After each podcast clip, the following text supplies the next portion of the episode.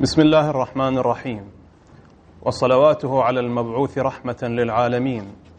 محمد المصطفى وآله الطاهرين المعصومين الذين أذهب عنهم الرجس وطهرهم تطهيرا.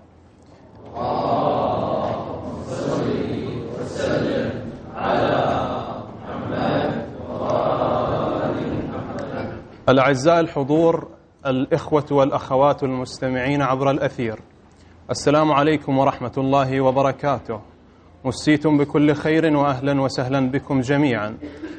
إيمانا بضرورة إبراز الحلول والإجابات الشافية وبيان النظرة الإسلامية الأصيلة للقضايا والمسائل التي باتت تطرق بإلحاح باب الساحة الفكرية الإسلامية. وبالخصوص باب من هم في بلاد الغربة. على خط المواجهة المباشرة مع مختلف التيارات والمذاهب الفكرية والفلسفية والعقدية. يتلقون إثاراتها وشبهاتها المختلفة التي قد تتطلب في كثير من الأحيان أجوبة وإنارات من أهل التخصص والدراية. يسعدنا ويسرنا في لجنة منار المغتربين أن نقدم هذه الليلة أمسيتنا القضايا الفكرية للمغتربين. في ندوة مع سماحة العلامة السيد منير بن السيد عدنان الخباز حفظه الله استقبلوه بالصلاة على محمد وآل محمد. اللهم صل وسلم على محمد وآل محمد أولى قضايانا هذه الليلة ستكون قضية هل أن الإنسان مخير أم مسير؟ سماحة السيد من جملة المسائل المطروحة على الساحة الفكرية اليوم هي مسألة عدم كون الإنسان مخيرا في تصرفاته المتولدة من صفاته النفسانية. ونحن عندما نطرح هذا التساؤل لا نعني بذلك المسألة الكلامية المعروفة من الجبر والتفويض والأمر بين أمرين. وإنما نطرح المسألة من ناحية علمية حديثة حيث أن العلم اكتشف اليوم أن هنالك هرمونات ومواد كيميائية في دماغ البشري مسؤولة عن الكيفيات النفسانية لدى الإنسان من الفرح والحزن والخوف وغيرها ونتيجة لهذه الدراسات حدث تصور أن الإنسان ليس مخيرا في الواقع بسبب أن هذه المركبات المادية تحدث في نفسه مختلف التغيرات النفسانية كالغضب وما يؤدي إليه آه، وغيرها فما رأيكم سماحة السيد؟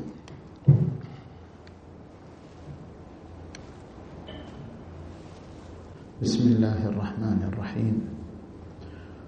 والصلاة والسلام على أشرف الأنبياء والمرسلين محمد وآله الطيبين الطاهرين.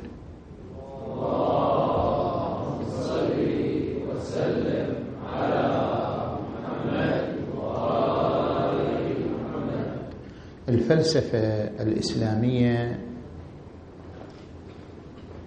ترى أن شخصية الإنسان مكونة من ثلاثة عناصر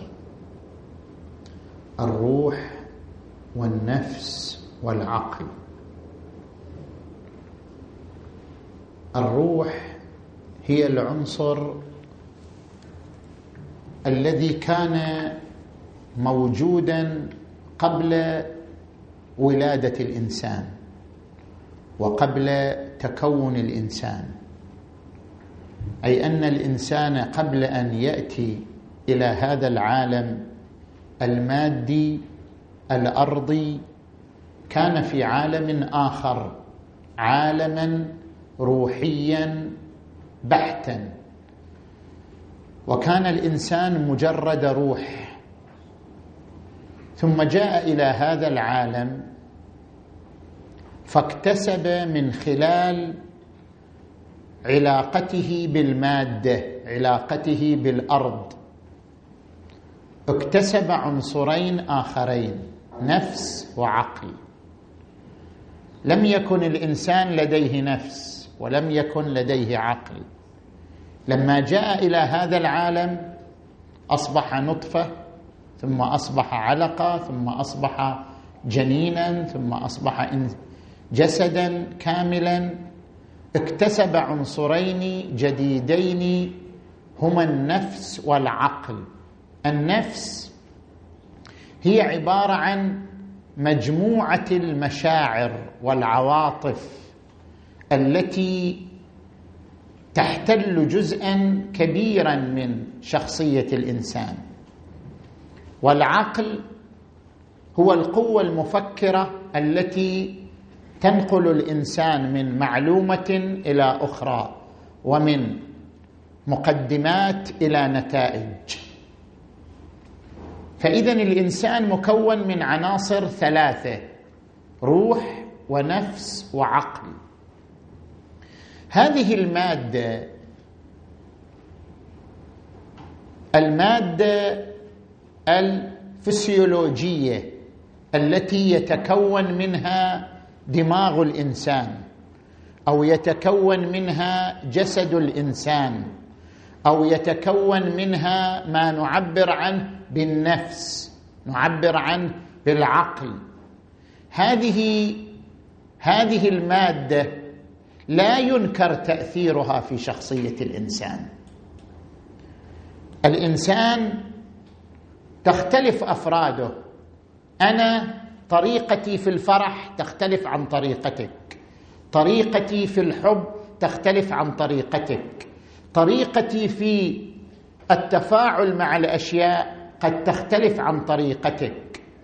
اختلافنا في المشاعر اختلافنا في العواطف اختلافنا في طرق التفكير.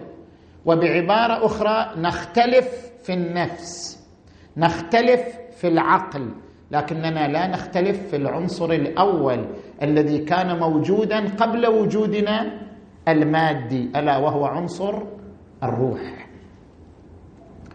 الروح التي عبر عنها القرآن الكريم يسألونك عن الروح قل الروح من أمر ربي وما أوتيتم من العلم إلا قليلا. النفس التي عبر عنها القرآن الكريم بقوله لا أقسم بيوم القيامة ولا أقسم بالنفس اللوامة أو قول القرآن الكريم وما أبرئ نفسي إن النفس لأمارة بالسوء إلا ما رحم ربي والعقل الذي عبر عنه القرآن الكريم فبشر عبادي الذين يستمعون القول فيتبعون أحسنه أولئك الذين هداهم الله وأولئك هم أولو الألباب. اذا عندما نقول هناك عوامل تؤثر على كيان الإنسان هذه العوامل عوامل فسيولوجية تؤثر على كيان الإنسان. هذا شيء لا ينكر هذا شيء صحيح قطعي. لكن هذه العوامل الفسيولوجية إنما تؤثر على عنصر المشاعر والعواطف الذي يعبر عنه بالنفس. إنما تؤثر على طريقة التفكير الذي يعبر عنه بالعقل. أما العنصر الأول وهو عنصر الروح الذي بهذا العنصر الإنسان يمتلك الإرادة. من أين تأتي بالإرادة؟ الإرادة لا تأتي من النفس ولا من العقل. تأتي من الروح. الروح هي مصدر الإرادة. الإرادة الموجودة لدى الإنسان متحررة من العوامل الفسيولوجية التي تركبت منها الشخصية المادية للإنسان. الإرادة متحررة. لاحظوا أنتم بالوجدان. الإنسان يدخل في تخصص بعد فترة يغير تخصصه لأنه اقتنع بأن التخصص الثاني أفضل. الإنسان مثلا يخطط لدراسة معينة ثم يعرض عنها بل هذا الإنسان بشكل بسيط يخرج بسيارته متجه إلى مكان معين ثم تصل إليه معلومات أن هذا المكان خطر عليه أو ضرر عليه أو غير لائق به يتجه باختياره وإرادته إلى مكان آخر. اذا الإرادة الإرادة جزء حر من الإنسان. الإرادة جزء متحرر من الإنسان منفصل عن العوامل الفسيولوجية المؤثرة على النفس والعقل. يبقى عنصر الروح الذي يعطيك الإرادة يعطيك الاختيار يعطيك القدرة على أن تقول لا أو تقول نعم يعطيك القدرة على أن تمشي أو تتراجع. عنصر الإرادة لا يتأثر بالعوامل الفسيولوجية التي تؤثر على مشاعرك وعواطفك أو تؤثر على طريقة تفكيرك. لذلك نحن الذي نراه أن الإنسان هو الذي يختار هو الذي يشق طريقه. الإنسان هو الذي يبني حياته. الإنسان هو الذي يبني قضاءه وقدره. حتى القضاء والقدر أنت تبنيهما بإرادتك المحضة باختيارك المحض. اذا هذه الفكرة أن الإنسان عند عوامل فسيولوجية تكونت بها شخصية المادية كيف يصير حر؟ ابدا. هذه العوامل مؤثرة على النفس والعقل وليست مؤثرة على الروح والروح هي مصدر الإرادة ومصدر الاختيار الحر لدى الإنسان. أحسنتم سماحة السيد. القضية الأخرى هي قضية الفطرة الإنسانية. من أقدم المسائل التي ناقشها فلاسفة الأخلاق وأرباب علم النفس الفلسفي هي مسألة الفطرة الإنسانية. وهذه المسألة تطل بين الحين والآخر لأسباب مختلفة. فبالأمس كانت مناقشة مسألة الفطرة مسألة مناقشة أدلة وجود الخالق المنبعثه من فطرة الإنسان. أما اليوم في الغرب مناقشة أصل وجود الفطرة أو كما يخفض البعض سقف النقاش بمناقشة عدم وجود فطرة موحدة بين البشر وإنما كل شخص له فطرته الخاصة وهذا يعتبر مسوغا لديهم مثلا لزواج المثليين حيث يعتبر أن ذلك ليس اختلافا لبعض فطر بعض الانسان بعض الناس يعني. فما هو رأيكم سيدنا؟ بالنسبة إلى مسألة الفطرة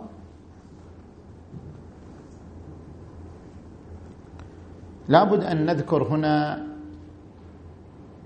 أمور ثلاثة يتضح بها مسألة الفطرة التي هي مفهوم إسلامي أشار إليه القرآن الكريم فأقم وجهك للدين حنيفا فطرة الله التي فطر الناس عليها. لا تبديل لخلق الله. الفطرة ما هي؟ الأمر الأول ما هي الفطرة؟ الفطرة هي عبارة عن الاشتراك في العقل النظري والعقل العملي. ما هو مقصودنا من الاشتراك في العقل النظري والعقل العملي؟ العقل النظري هو مجموعة قضايا بديهية يؤمن بها كل إنسان. مثلا لكل مسبب سبب هذه قضية بديهية. مثلا اجتماع النقيضين مستحيل مستحيل أن أكون أنا في الساعة التاسعة في القاعة الفلانية وفي نفس الوقت ما أنا موجود في القاعة الفلانية. هذا غير ممكن هذا استحالة اجتماع النقيضين. مثلا الإنسان يؤمن بالبديهة أن الكل أكبر من الجزء. هذه تسمى عقل نظري. شنو يعني العقل النظري؟ يعني قضايا بديهية يؤمن بها كل إنسان. إذا جميع البشر اشتركوا في العقل النظري وهذا العقل النظري جزء من الفطرة. العقل العملي العقل العملي هو عبارة عن الحسن والقبح الذي يدركه الإنسان. كل إنسان يدرك أن الظلم قبيح. ما في إنسان يقول الظلم حسن. كل إنسان يدرك أن العدالة شيء جميل. ما حد يقول العدالة شيء قبيح. الخيانة قبيحة. الأمانة حسنة. العدل حسن. الظلم قبيح. الإحسان حسن. الكفران قبيح. هذه تسمى عقل عملي. اذا ما هي الفطرة؟ الفطرة هي قضايا. إما قضايا نظرية يؤمن بها الكل مثل لكل مسبب سبب أو قضايا سلوكية يؤمن بها الكل مثل الظلم قبيح والعدل حسن. فعندما نقول هناك فطرة مشتركة بين جميع أبناء البشر نريد أن نقول هناك قضايا نظرية وسلوكية يؤمن بها جميع أبناء المجتمع البشري. هذا هو معنى الفطرة وهذا هو معنى اتحاد جميع أبناء المجتمع البشري في الفطرة التي فطرهم الله عليها. فأقم وجهك للدين حنيفا فطرة الله التي فطر الناس عليها. لا تبديل لخلق الله. هذا الأمر الأول. الأمر الثاني عندما نجي إلى الحسن والقبح نحن نحكم بحسن أشياء ونحكم بقبح أشياء. اللي يجوا هنا سيدنا خلي يجوا قدام هنا مكان فارغ. هناك كراسي فارغة. خلوا يجوا قدام يقعدوا. حتى نشوف وجوههم هم أيضا مرتاح. خلوا يجوا قدام هنا. على محمد وعلى محمد. اللهم صل وسلم على محمد وعلى محمد الحسن والقبح. على ثلاثة أنواع مو كل الحسن والقبح نوع واحد. هناك ثلاثة أنواع للحسن والقبح. الحسن والقبح العقلي الحسن والقبح الذوقي الحسن والقبح الاجتماعي. أضرب مثال لكل نوع. حسن وقبح عقلي اللي مثلنا به؟ العقل مجرد عن الأهواء مجرد عن العواطف مجرد عن المشاعر. العقل يقول الظلم قبيح شيء ما يتغير. العقل يقول العدالة شيء جميل. إن الله يأمركم بالعدل والإحسان الإحسان شيء جميل العدالة شيء جميل. هذا يعبر عنه بالحسن والقبح العقليين. وهذا لا يختلف فيه أبناء البشر. مستحيل أن تختلف المجتمعات في الحسن والقبح العقليين عندنا حسن وقبح ذوقي يعني يرجع إلى الذوق. والله أنا أرى أن هذا أن هذا الثوب جميل. غير يقول هذا الثوب قبيح. والله أنا أرى هذا العطر رائحته طيبة. واحد يقول لا مقزز هذا العطر. أنا أرى هذه الطبخة حسنة. غير يقول هذه الطبخة منفرة. هذا يعبر عنه بالحسن والقبح الذوقيين.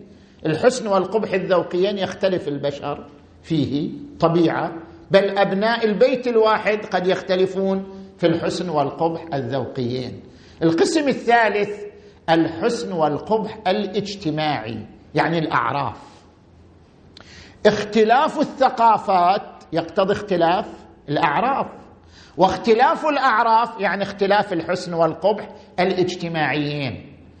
في مجتمعنا هذا الذي مثلا نحن نعيش فيه هذا المجتمع يخرج مثلا رجل عمره ثمانين سنة يعد شخصية من شخصيات القطيف يطلع بشورت في الشارع يقول شنو؟ قبيح مع أنه جاي يتمرن جاي, جاي يلعب رياضة يقول لا ما يناسب. رجال عمره ثمانين سنة وشخصية معروفة تشوف الناس بشورت. هذا المسكين بعد ما يقدر يلعب رياضة يظل كله في البيت. زين؟ لأن العرف الاجتماعي يمنع ذلك. نفس هذا الرجل يروح مكان آخر طبيعي. يخرج ويركض في الشارع بالشورت وكل شيء ما فيه. اذا الحسن والقبح الاجتماعي يختلف باختلاف الأعراف. فعندما نقول بأن البشر مختلفون نعم مختلفون لكن ليسوا مختلفين في الفطرة.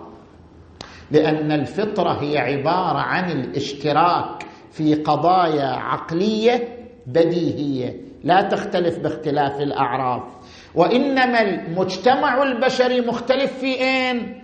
مختلف في الحسن والقبح الذوقيين أو الحسن والقبح الاجتماعيين وأما الحسن والقبح العقليان فليس هو محل خلاف ابدا بين أبناء المجتمع البشري. نجي إلى الأمر الثالث. الأمر الثالث التزاوج. التزاوج سنة كونية. الزواج مو بس بين الإنسان سنة كونية. القرآن الكريم يقول وجعلنا من كل شيء زوجين اثنين النبات في تزاوج الحيوان في تزاوج الإنسان في تزاوج. هذا التزاوج سنة كونية قائمة على أن التزاوج بين سالب وموجب. ما يصير تزاوج بين سالبين ولا بين موجبين؟ في كل الأشياء في الأشياء المادية في الأش... في النبات في عالم الحيوان. التزاوج إنما هو بين سالب وموجب يعني بين طرفين يكمل أحدهما الآخر. هذا التزاوج هو نفس التزاوج عند الإنسان. يعني الزواج في عالم الإنسان مثل الزواج في عالم الحيوانات مثل الزواج في عالم النبات مثل الزواج في عالم العناصر الكيميائية. هل وجدت زواج في العناصر الكيميائية بين سالبين أو موجبين؟ هل وجدت زواج في عالم الحيوان بين ذكرين أو أنثيين؟ ابدا. الزواج سنة كونية بين سالب وموجب موجودة في الجماد والنبات والحيوان والإنسان بنظام واحد وهو التزاوج بين طرفين مختلفين سالب وموجب لكي يكمل أحدهما الآخر. هن لباس لكم وأنتم لباس لهن. فعندما تطرح مثلا زواج المثليين في آه، أمريكا أو في بريطانيا زواج المثليين مخالف للفطرة. بأي معنى مخالف للفطرة؟ يعني مخالف للسنة الكونية. السنة الكونية تقول الزواج بين سالب وموجب. بين طرفين مختلفين. كما هو في النبات كما هو في الحيوان كما هو في الإنسان. والذي يشهد على أن هذا التزاوج شذوذ حالة مرضية تحتاج إلى علاج الذي يشهد بأن هذه الفكرة ما أقرت إلا في العصر الحاضر. لو كانت قضية تقرها الفطرة لأقرها الإنسان منذ مئات السنين. الآن أنت اقرأ الحضارات. الحضارة الرومانية الحضارة الفارسية الحضارة اليونانية. هذه الحضارات التي مرت على البشرية ما وجدت حضارة أقرت؟ زواج المثليين. كل الحضارات تراجعها اقرأ تاريخها اقرأ أدبياتها. لا توجد حضارة أقرت زواج المثليين. مثل زواج المحارم. ترد واحد مثلا يمكن بعد عشرين سنة يطلع قانون يجوز الإنسان أن يتزوج شنو؟ أمه أو أخته. يعني يصير هذا مناسب للفطرة لأن القانون أقره بدعوى أنه حرية بشرية؟ لا. ما يعبر عن الفطرة. الفطرة السليمة غير المتأثرة بالإعلام. ما يعبر عن الفطرة السليمة هو ما تقره جميع الحضارات. وعندما نستقرئ جميع الحضارات لا نجد في أدبياتها أو تراثها مثل هذا الأمر وهو الزواج من موجبين أو سالبين. نفضل انه بعد كل نقطة تخلوا مجال إلى الإخوة يتحدثوا حتى يصير تفاعل مباشر يعني. نعم.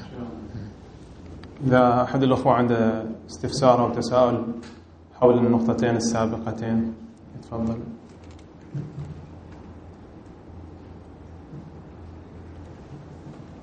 عندكم المايك؟ اعطيهم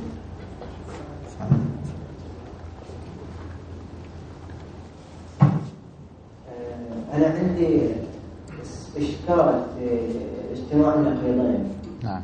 آه، من حضراتكم من أمثلة اجتماع النقيضين أن الواحد يكون في نفس المكان في نفس الوقت. في مكان. لكن فيزياء الكون قالت نعاني وهذا الحديث يعني لا يوجد في الفيزياء الكمومية أن المادة توجد في مكانين في آن واحد. تشتبه الذي تقره الفيزياء الكمومية هو عندما يكون عندما تكون الطاقة خارجه عن إطار الزمن. لا عندما تكون الطاقة في إطار الزمن.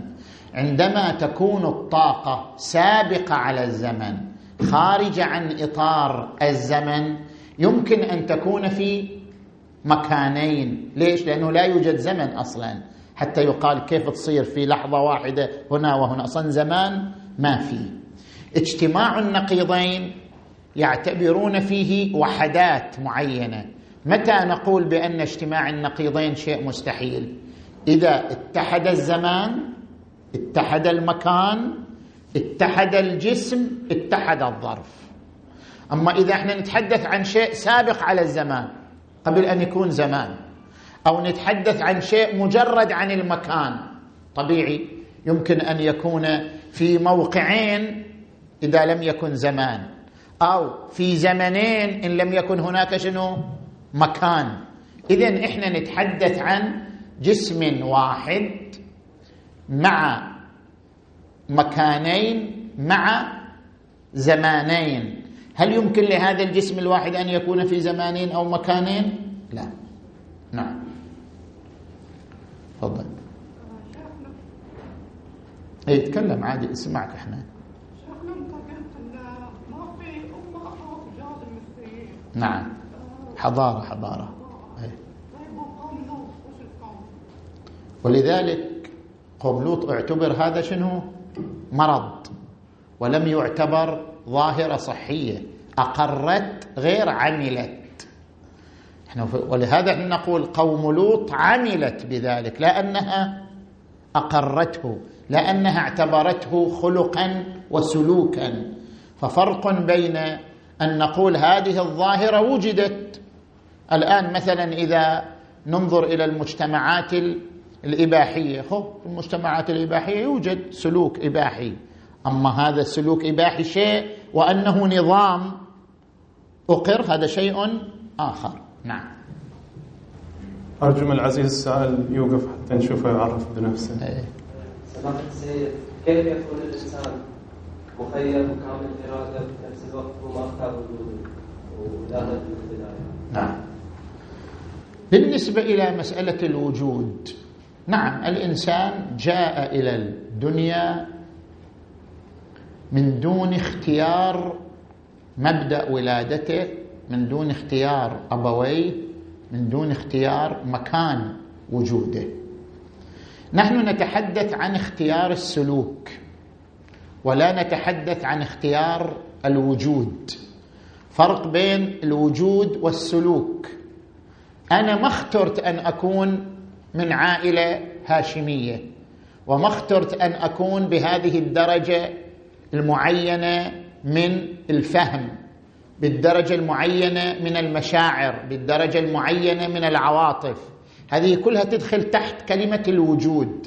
الوجود وألوانه وأصنافه ليس باختياري. أما السلوك إحنا الآن نتحدث عن مرحلة أخرى غير مرحلة الوجود. مرحلة السلوك هل أن السلوك باختياري أم لا؟ نعم. سلوك الإنسان باختياره. الإنسان هو الذي يقرر مستقبله الدراسي. الإنسان هو الذي يقرر من هي زوجته. الإنسان هو الذي يقرر كيف يكون شكله أمام الناس؟ كما أنني أقرر كيف شكلي كيف مستقبلي الدراسي ومن تكون زوجتي. اذا أنا أيضا أقرر أصلي أو لا أصلي. اذا أنا أقرر أنني أسير في سبيل العبادة أم في سبيل ترك العبادة. هذا أمر يرجع إلى اختياري المحض. نعم. سؤال أخير في هذه النقطة. تفضل. تحدد لازم تحدد عدد من معين من الأسئلة صح لو لا؟ إذا تريد تخلص النقاط يعني. إيه نعم.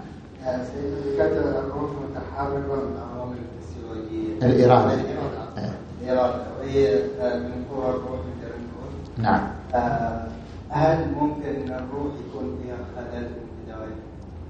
آه، يعني آه، نقدر نقول النفس والعقل قد يكون مختلفين بين البشر.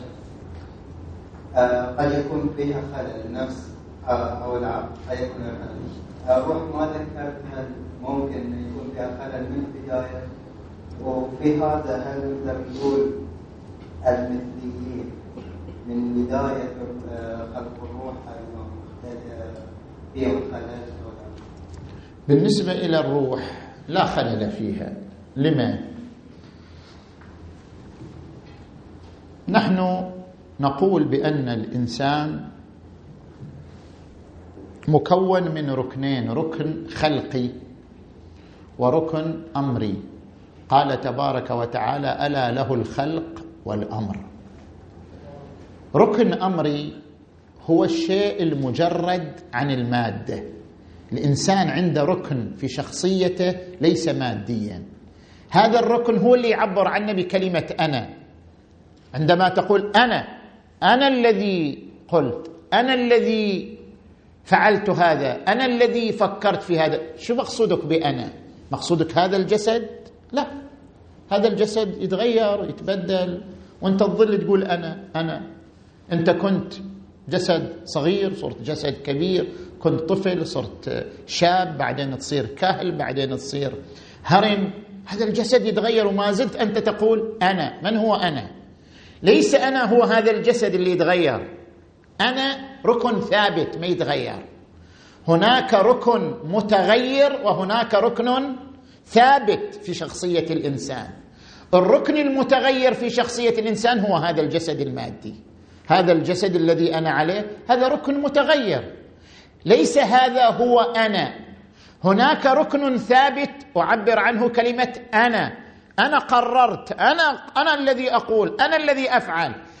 هذا الذي أعبر عنه أنا يسمى بالعنصر الأمري الركن الأمري يعني الركن المجرد عن المادة. أما الركن الخلقي فهو هذا الجسد المادي. الركن الأمري لاحظوا القرآن الكريم عندما قال يسألونك عن الروح قل الروح من أمر ربي ولم يقل من خلق ربي. في غير في خلق وفي أمر. الروح أمر وليست خلق.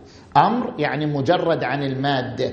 يسألونك عن الروح قل الروح من أمر ربي. وما أوتيتم من العلم إلا قليلا. هذا الركن المتحرر من المادة الذي نعبر عنه بالروح هذا الركن ليس فيه خلل.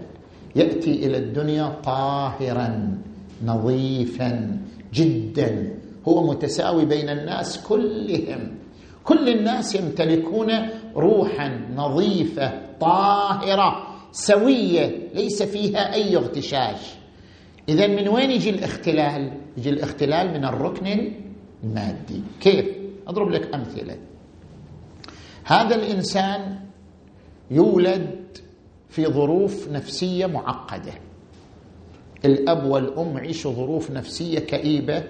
تنعقد نطفة هذا الإنسان في شنو؟ في هذه الظروف النفسية الكئيبة اللي يعيشها الأب والأم. ما الذي يتأثر؟ الروح ما تتأثر. الروح هي تبقى على استوائها وعدم اختلالها. اللي يتأثر النفس أو العقل. إما المشاعر يطلع هذا الإنسان كئيب في مشاعره. اذا النفس تأثرت. أو يطلع هذا الإنسان طريقة تفكيره فيها نوع مختلف عن طريقة تفكير الآخر. الذي يتأثر العنصر المادي في شخصية الإنسان وهو النفس أو العقل. أو حتى الآن افترض مسألة الأبراج. مسألة الأبراج مسألة صحيحة. وإن كان العلم علم الأبراج علم ناقص بس هي مسألة صحيحة. هذا الإنسان ولد في برج كذا. هذا البرج ما ياثر على الروح. الروح تبقى بلا اختلال لكن البرج يؤثر على النفس. يعني يؤثر على المشاعر والعواطف لدى هذا الإنسان. كيفية مشاعره كيفية تفاعله كيفية تعامله مع الأشياء. الجزء المادي من شخصيته وهو النفس هي التي تتأثر. تتأثر بزمان الولادة تتأثر بمكان الولادة تتأثر بكيفية انعقاد النطفة من أبوين. أبوان منسجمان أو أبوان مختلفان. أبوان جاء إلى العملية التي نتجت عنها انعقاد النطفة جاء باطمئنان أو جاء بقلق. كل هذا يؤثر على النفس العنصر المادي في شخصية الإنسان. ممكن ممكن إحنا نقول ما عندنا شيء علمي يثبت هذا. يمكن هذا الإنسان المثلي تأثر الركن المادي فيه وهو النفس. تأثر. ممكن. أو ممكن أن يكون تأثر بالبيئة التي احتضنته وعاش فيها ربته على هذه الروح أو على هذا الخلق أو على هذا النهج. نعم. أحسنتم سيدنا. آه، في مسألة الحوار مع الغربيين أو الماديين بالخصوص منهم قد لا يقبلون هذا التفسير تعويلا على الروح والإرادة المتعلقة بالروح. إذ أن كثيرا أو معظم الماديين ينكرون أساس وجود الروح. فما هو السبيل لبرهنة وجود الروح من قبل أبنائنا المغتربين إذا واجهوا مثل هذه الآراء أنا تعرضت لهذا لهذه المحاضرة عدة مرات وتعرضت إلى القاعدة الفلسفية العقلية التي تبرهن على وجود الروح. الفلاسفة يقولون ما لا ينقسم غير ما ينقسم. كل شيء مادي يقبل القسمة مستحيل ما يقبل القسمة. حتى لو كان جزيء حتى الجزيء يقبل القسمة. كل مادي يقبل القسمة. تقدر تقسمه تقول يمين ويسار فوق تحت. جزء كذا جزء كذا. بينما الشيء الغير مادي شنو؟ لا يقبل القسمة لأنه مو مادي حتى يقسم. أنت جرب حالك أنا كلمة أنا تنقسم لو ما تنقسم. كلمة أنا يعني المعبر عنه بأنا هذا ما ينقسم. عندما واحد يقول لك أين يمينك؟ تشير إلى وين؟ إلى الجسد ما تشير إلى الروح. هل الروح اللي تعبر عنها بكلمة أنا إحنا مو لازم نستخدم كلمة الروح. تقول أنا ما أؤمن بالروح. هو أنا. ما تعنيه كلمة أنا. ما تعنيه كلمة أنا. هل يقبل القسمة؟ يمين ويسار وفوق وتحت وقبل وبعد. لا. أنت تجد أنا غير منقسمة. بينما تجد كل مادي شنو؟ منقسم. ما يقبل القسم مادي ما لا يقبل القسم ليس مادي بما أن معنى كلمة أنا لا يقبل القسمه إذا معنى كلمة أنا ليس شيئا ماديا. هذا معناه أن الروح مجرده وليست مادية. ما يقبل الغفلة وما لا يقبل الغفلة. نجي مثلا أنت الآن تمرك ظروف تغفل عن كل شيء. يجي واحد مثلا يستدعوا المباحث يقول له تعال. بعد هذا إذا استدعوا المباحث شو يصير؟ خلاص. يغفل عن كل شيء. يغفل عن بدنه يغفل عن الأكل يغفل عن الشرب. كله يفكر في شنو؟ في قضية واحدة. ماذا سأقول إذا ذهبت؟ الإنسان إذا انشغل بقضية واحدة يغفل عن كل شيء سواها. إلا شيء واحد ما يقدر يغفل عنه وهو أنا. الإنسان يغفل عن جسمه عن مشاعره عن أموره. شيء واحد في شخصيته مستحيل أن يغفل عنه لأنه لو غفل عنه لانتهى وهو كلمة أنا. ما يغفل عن شيء ما يغفل عن نفسه. اذا هذا دليل على أن هناك ركنين في شخصيتك. ركن تغفل عنه إذا أصابك هم أو غم أو خوف وهذا الركن مادي. وركن شنو؟ لا تغفل عنه في تمام الحالات. حالة خوف حالة فرح حالة جزع. أنت عندك شيء اسمه أنا لا تغفل عنه اطلاقا. وهذا الركن الثاني هو الروح المجردة عن المادة. نعم. أحسنتم سيدنا. تحدثتم عن ركني الفطرة وهما العقل النظري والعقل العملي.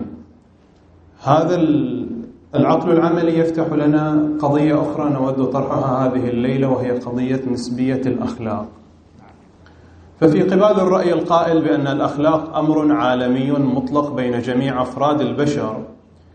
يوجد هناك وجهات نظر ينظر لها فلاسفة العالم الغربي. هي مسألة نسبية الأخلاق أو ما يسمونه بالمورال رياليتيزم والتي هي فكرة مفادها أن جميع الأخلاق إنما هي ومبرراتها ليست أمرا مطلقا ولا أمرا موحدا بين شعوب العالم وإنما هي وليدة لممارسات وتاريخ لتلك المجتمعات المختلفة. بالتالي ينتج أن ميزان الحق والباطل يختلف بين الأمم. باختلاف قيمها الأخلاقية. فشارب الخمر في العالم الإسلامي يعد شخصا سيئا. أما شارب الخمر في العالم الغربي ليس ذاك الشخص السيء. والسارق أو الغازي في بعض المجتمعات البدوية ليس إنسانا سيئا كما هو الحال في المجتمعات الحضرية. فما هو جواب هذه القضية؟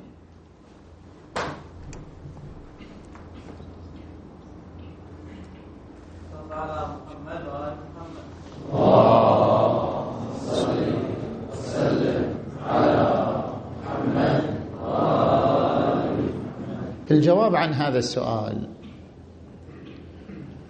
لاحظوا يا إخوان عندنا فرق بين الأخلاق والآداب. والأخلاق نفسها يوجد فرق بين القيم والتطبيقات. والقيم نفسها يوجد فرق بين القيمة وجذر القيمة. فأشرح لك أنا هذه المصطلحات كلها حتى يتبين من أين تأتي النسبية؟ نسبية الأخلاق. عندنا أخلاق عندنا آداب. ما هي الآداب؟ الآداب هي أعراف اجتماعية. هذا المجتمع له أعراف. أنتم الآن أبنائنا قبل مثلا أربعين سنة كان عيب تلبس البنطلون صح؟ لازم تلبس ثوب. زين. قبل خمسين سنة تطلع حاسر ما يصير تطلع حاسر لازم تلبس غطرة ما يصير تطلع حاسر عيب. هذه أعراف تسمى هذه الأعراف تسمى آداب. الآداب شنو؟ نسبية تتغير بتغير المجتمعات وبتغير الثقافات.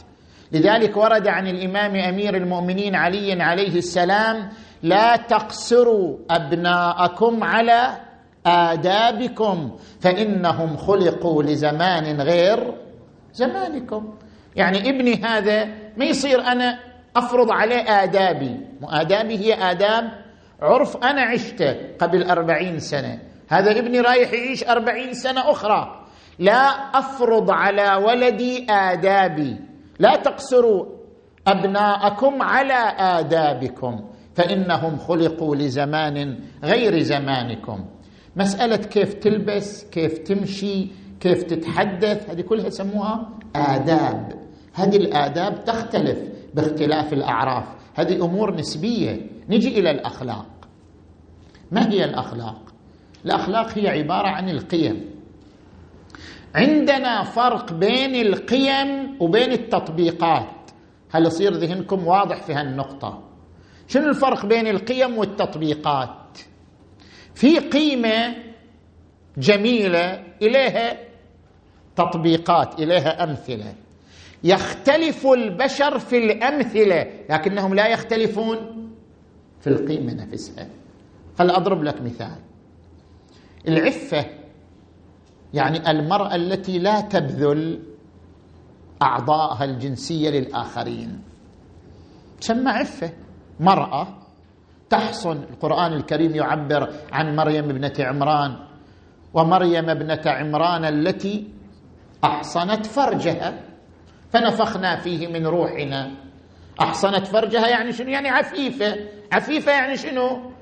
العفيفة هي التي لا تبذل. مو وحدة مو مس وحدة تبذل يعني أعضائها الجنسية للآخرين. المرأة التي لا تبذل أعضاءها للآخرين تسمى امرأة عفيفة. هذه شنو؟ خصلة جميلة عند الناس الغربيين والشرقيين. شوفوا امرأة متوازنة يقول لك هذه المرأة يعني عملها جميل. أما نجي الحجاب عفة أو ليس عفة؟ هذا اختلاف صار في وين؟ في المثال وليس اختلاف في القيمة. إحنا متفقين على أن العفاف قيمة جميلة. أما الحجاب نختلف فيه. مجتمع الإسلامي يقول الحجاب مثال على العفة. مجتمع آخر يقول لا الحجاب ما إلى ربط بالعفة. العفة شيء والحجاب شيء آخر. الاختلاف بين المجتمعات في الأمثلة وليس الاختلاف في القيمة نفسها. إحنا نجي مثلا إلى العدالة والظلم. كل المجتمعات تقول العدالة شيء جميل. الظلم شيء قبيح. إنما يختلفوا في الأمثلة. مثلا والله أنا إنسان صار عمري 18 سنة مثلا صار عمري 18 سنة خرجت من البيت سكنت في مكان آخر صرت مستقل عن أبي. طبعا في المجتمع الإسلامي يعتبر هذا نوع من ال شنو؟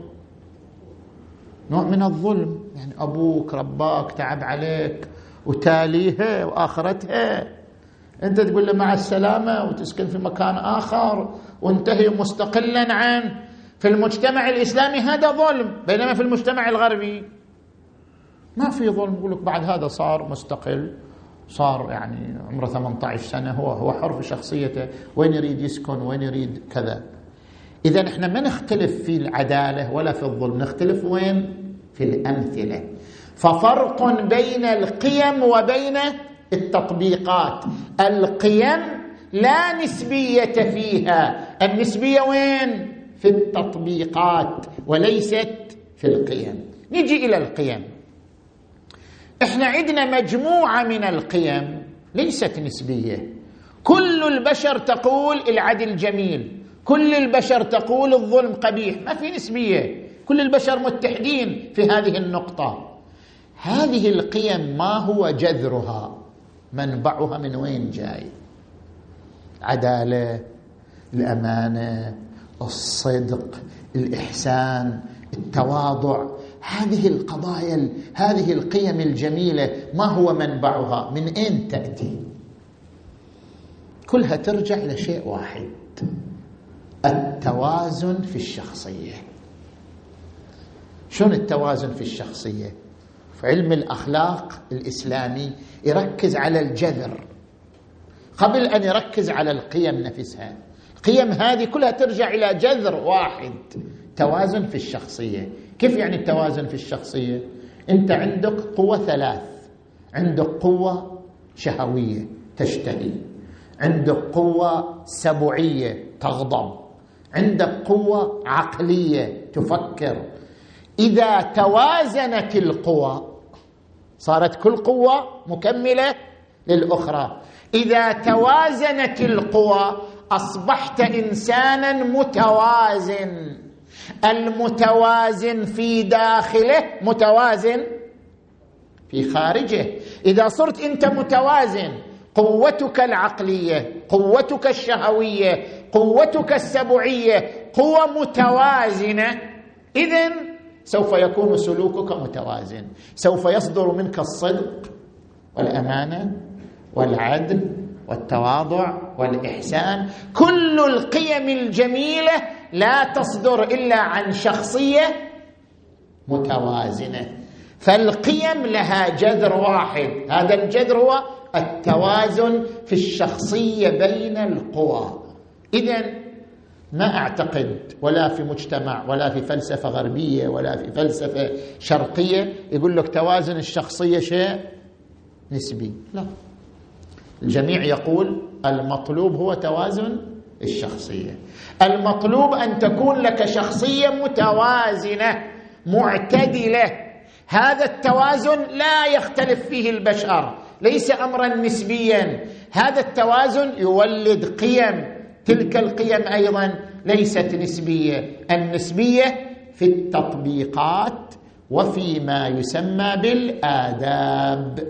هذا هو نتيجة الخلق الموجود. نعم. إذا كان هناك أي سؤال حول هذه النقطة؟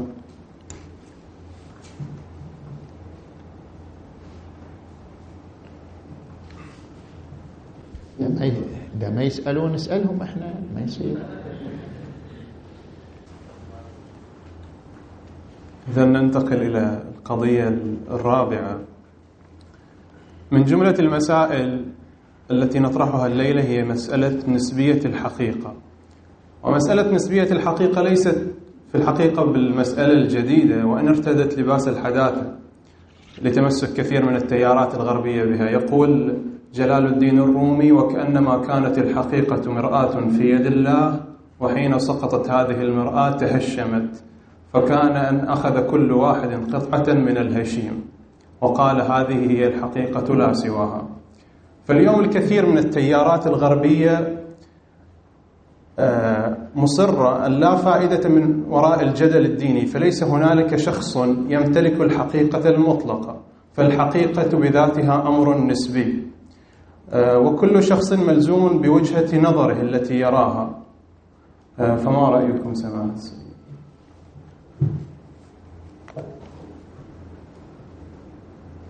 طبيعتي أنا أفصل أجيب مني وأجيب مني يتحملون شوية يعني.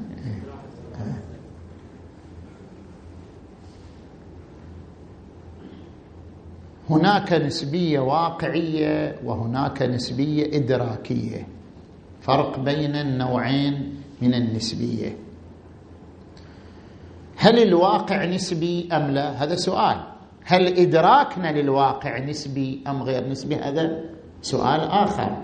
يعني لا نخلط بين السؤالين لا نخلط بين المعلومتين. ترى إحنا نتحدث هل الواقع الحقيقة الواقع هل هو نسبي أم لا؟ ترى نقول لا. خلي الواقع إحنا إحنا مفاهيمنا إحنا إدراكنا للواقع. هل هو إدراك نسبي أم إدراك غير نسبي؟ هذا سؤال ثاني هذا بحث ثاني. خلينا نجي الآن إلى الواقع نفسه. افترض الواقع ما في إنسان افترض ما عندنا إنسان. وعندنا وجود كون كون من أرض وسماء مجموعات شمسية وكواكب وإلى آخره. هذا الكون إذا ما في إنسان موجود هل فيه نسبية؟ هل الواقع فيه نسبية؟ أو النسبية تأتي من وين؟ من إدراك الإنسان وعقل الإنسان. من نرجع إلى الواقع نجد أن الواقع مع غض النظر عن الإنسان وإدراك الإنسان الواقع نفسه على قسمين كما يعبر الفلاسفة متواطئ ومشكك. في أشياء متساوية ما فيها تفاوت. في أشياء فيها تفاوت. حتى أبين لك مثلا الأشياء المتفاوتة والأشياء غير المتفاوتة. نضرب أمثلة. هناك أشياء تتفاوت هناك أشياء لا تتفاوت. الأشياء التي تتفاوت العلم العلم يتفاوت العلم درجات. النور يتفاوت. نور الشمعة غير نور المصباح غير نور الشمس النور يتفاوت. النور يتفاوت الضوء يتفاوت درجة الحرارة تتفاوت. الأشياء المتفاوتة نسميها أشياء مشككة بحسب تعبير الفلاسفة يعني أشياء متفاوتة.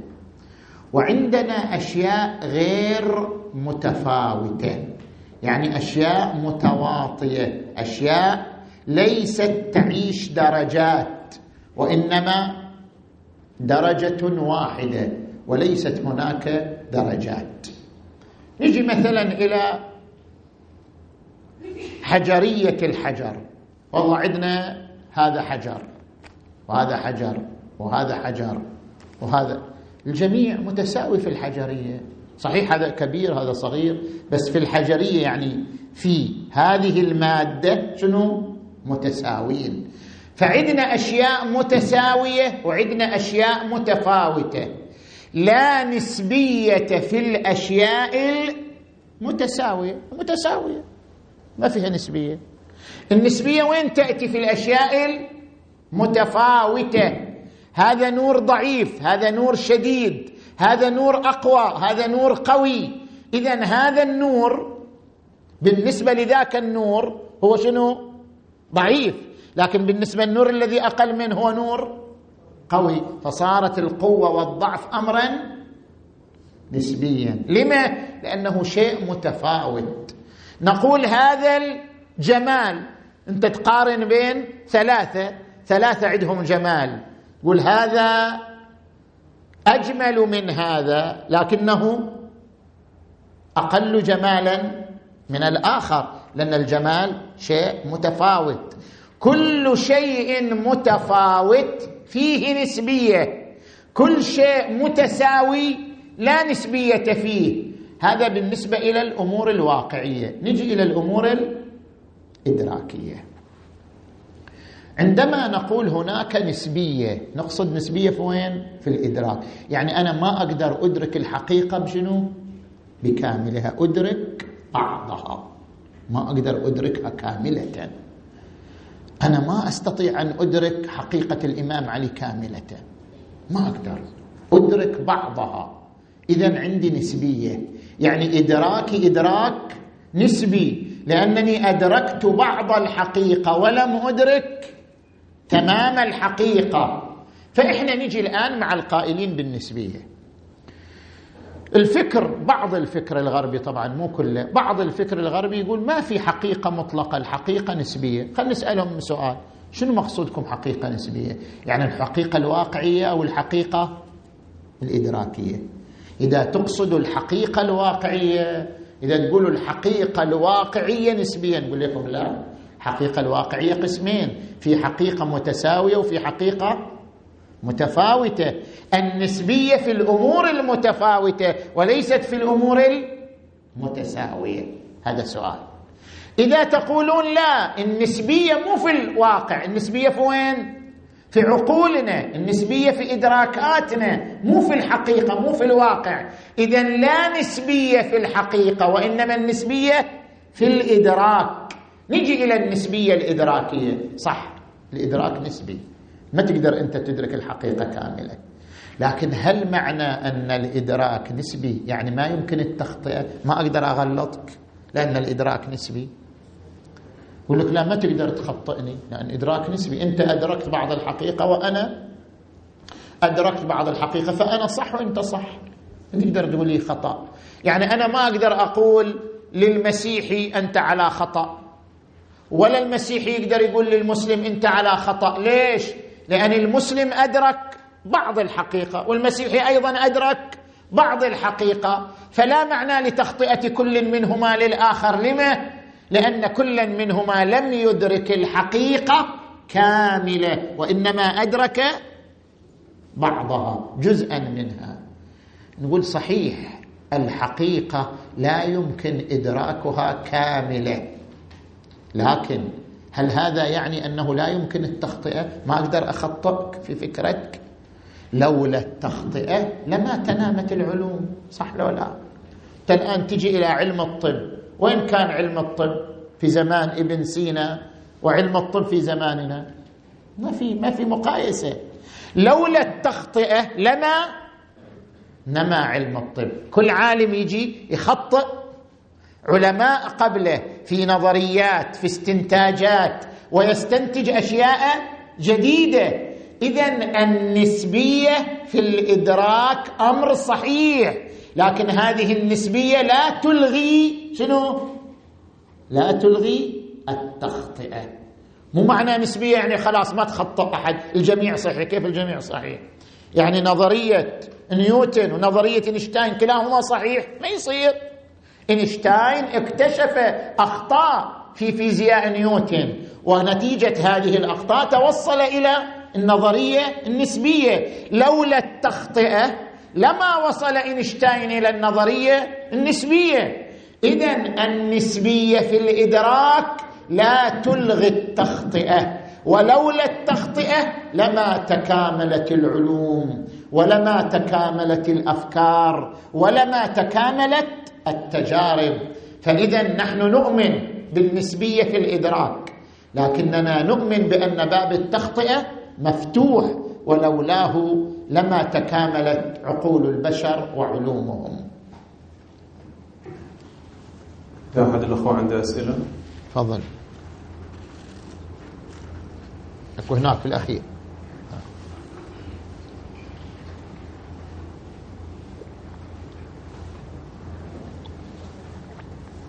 السلام عليكم.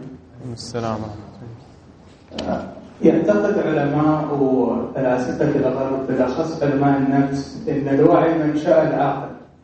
و يعني من أدلتهم على ذلك أن إذا نقص العقل ولا يعني صار في خلل في عضو من العقل يعني المخ البشري الواحد يفقد الوعي الواحد يفقد الذاكرة يفقد يعني بعض الحواس ربما فما ما النظرة الإسلامية في هذه المسألة؟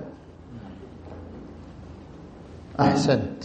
أنت قصدك بالعقل الدماغ يعني. يعني إيه, إيه الدماغ. المخ. إيه المخ إيه. في مخ مثل ما يقولوا ما في مخ في مخ. زين. ف نجي الآن إحنا نقول بأنه نرجع إلى أول المحاضرة أول الحوار اللي افتتحناه. قلنا في عقل في نفس في روح في عقل. الروح كيف تبث تأثيرها؟ يعني الآن أنت حي. حي يعني شنو؟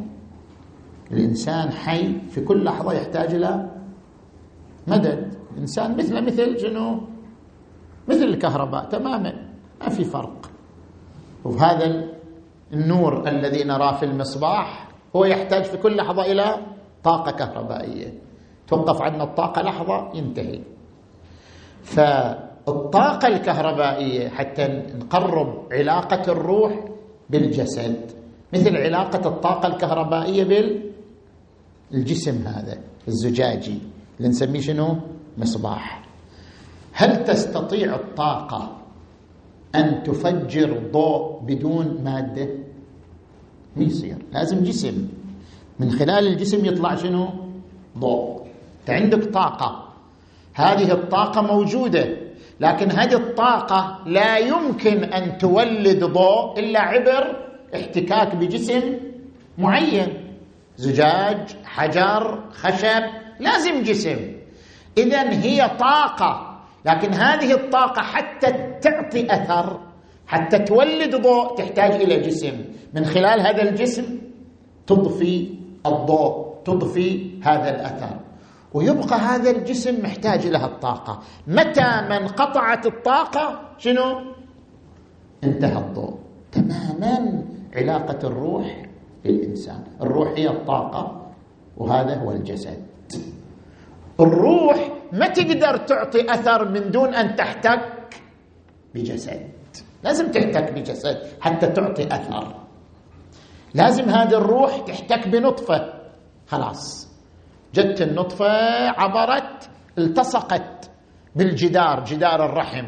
صارت عالقة بجدار الرحم.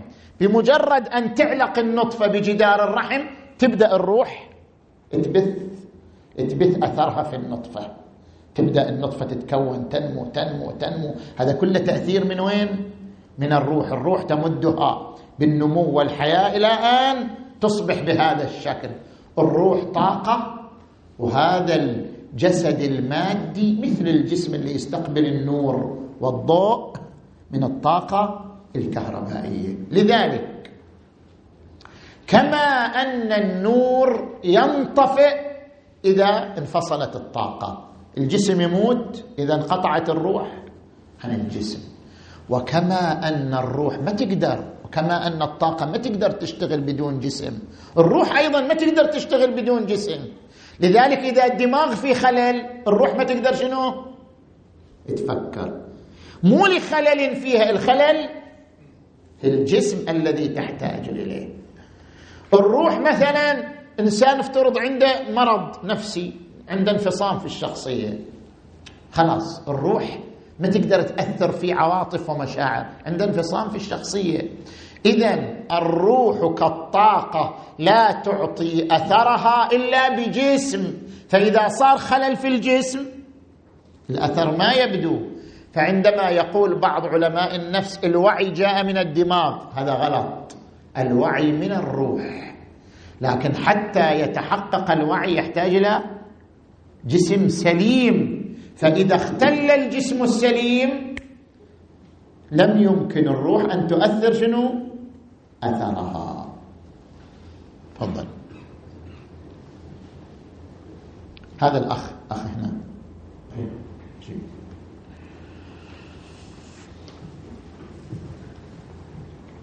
السؤال كل شوي على بعد. على أساس الروح الحين دلتها الجسد بعد الاحتكاك اللي التسعير. في طرح السؤال إنه ممكن الروح هذه مرة ثانية ترجع بعد ألف سنة أو 2000 لجسم ثاني؟ يعني هذا قول بالتناسخ. يعني بعض الفلاسفة قال بالتناسخ يعني إن الروح يمكن تتلبس بإنسان آخر وتتلبس بجسم آخر. هذه يعني مسألة فلسفية تحتاج إلى بحث آخر. نحن نقول بأن هذه الروح شوف القرآن الكريم عندما يقول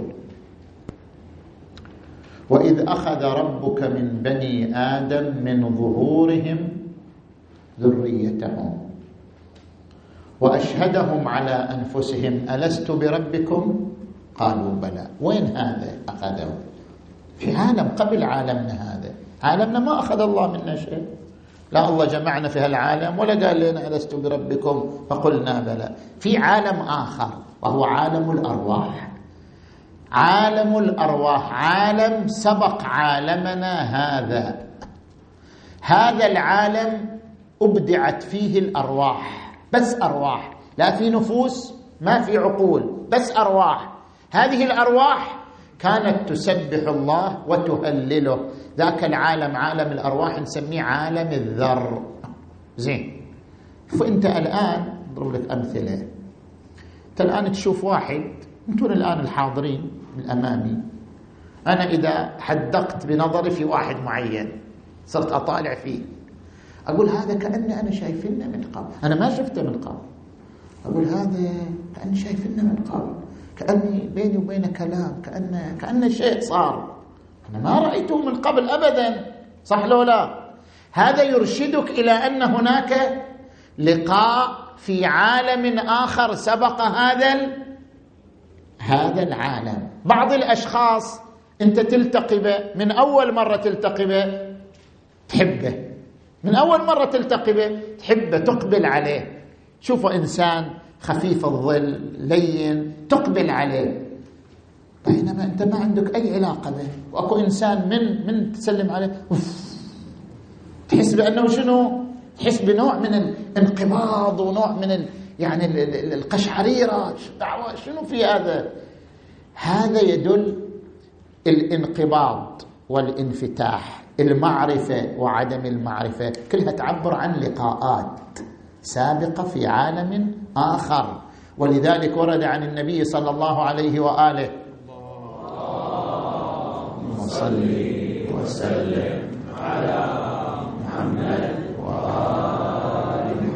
الأرواح جنود مجندة. ما تعارف منها ائتلف وما تناكر منها اختلف. يقول لك الأرواح هذه اجتمعت من قبل. اللي اللي تعارفت هناك ستتعارف. هنا. واللي اختلفت هناك ستختلف هنا. الأرواح جنود مجنده ما تعارف منها ائتلف وما تناكر منها اختلف.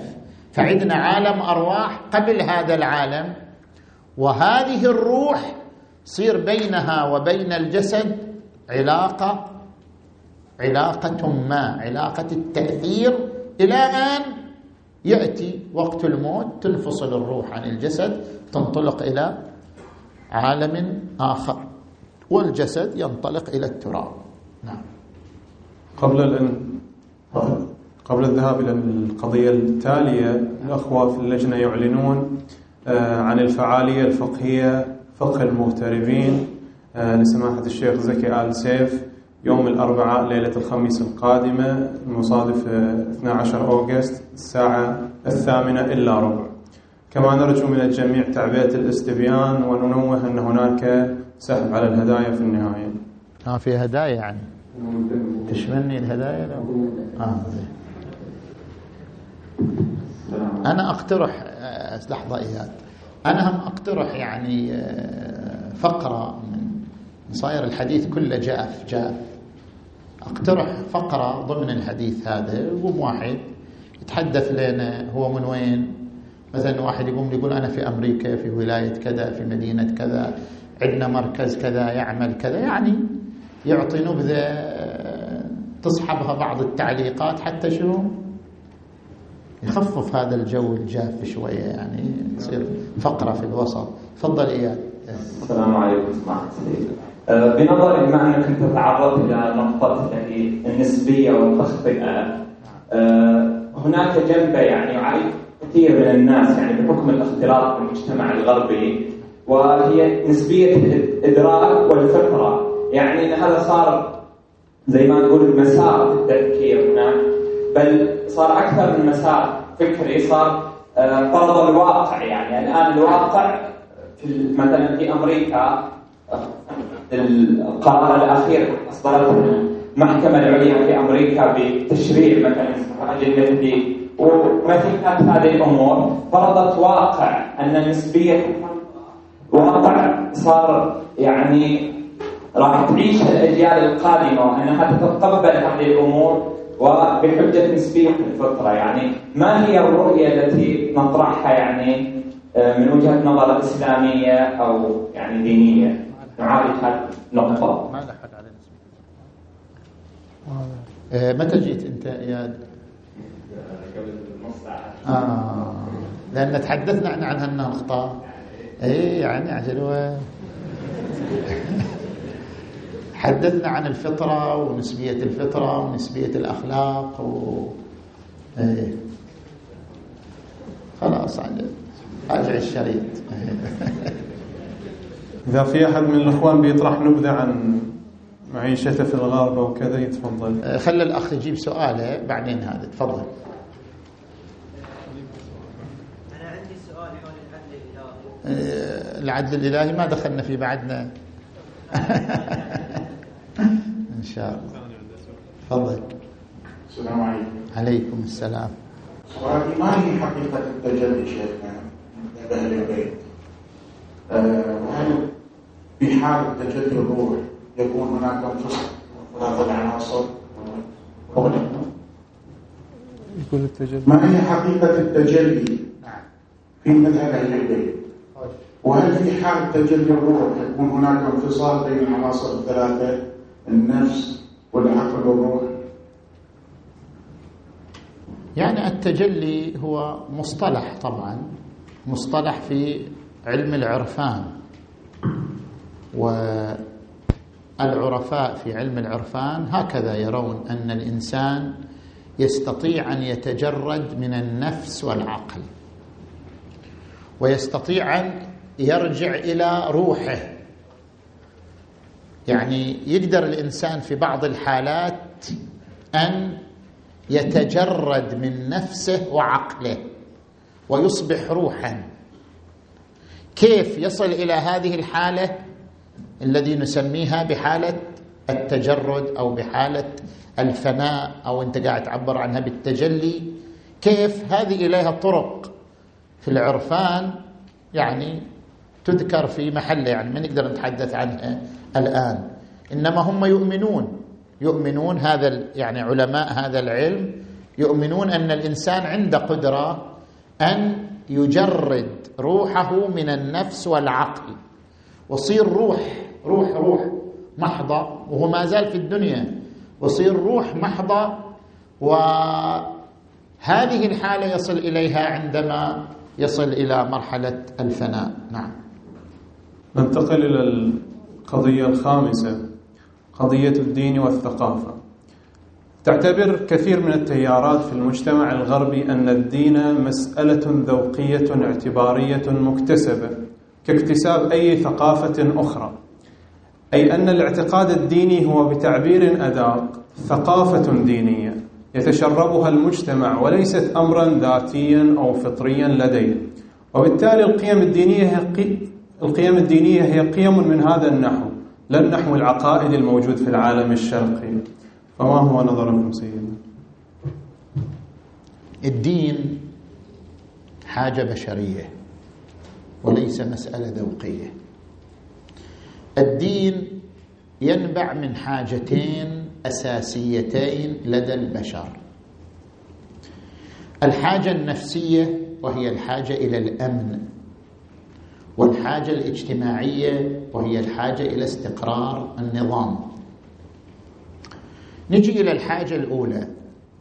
كل إنسان يحتاج حاجة ذاتية مو حاجة ذوقية مو مسألة ذوق. حاجة حاجة في كل إنسان موجودة أنه يحتاج إلى الأمن مو الأمن الأمن بمعنى الأمن الاجتماعي الأمن النفسي. أن تشعر باطمئنان والهدوء.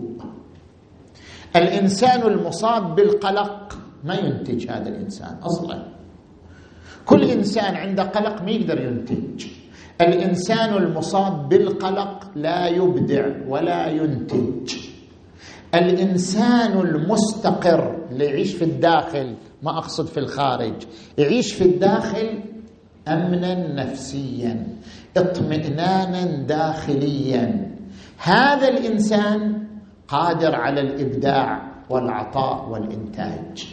فالإنسان يحتاج مثل ما يحتاج يأكل يشرب كما أن الإنسان يحتاج إلى الغذاء يحتاج إلى الهواء يحتاج إلى الماء يحتاج إلى الأمن النفسي.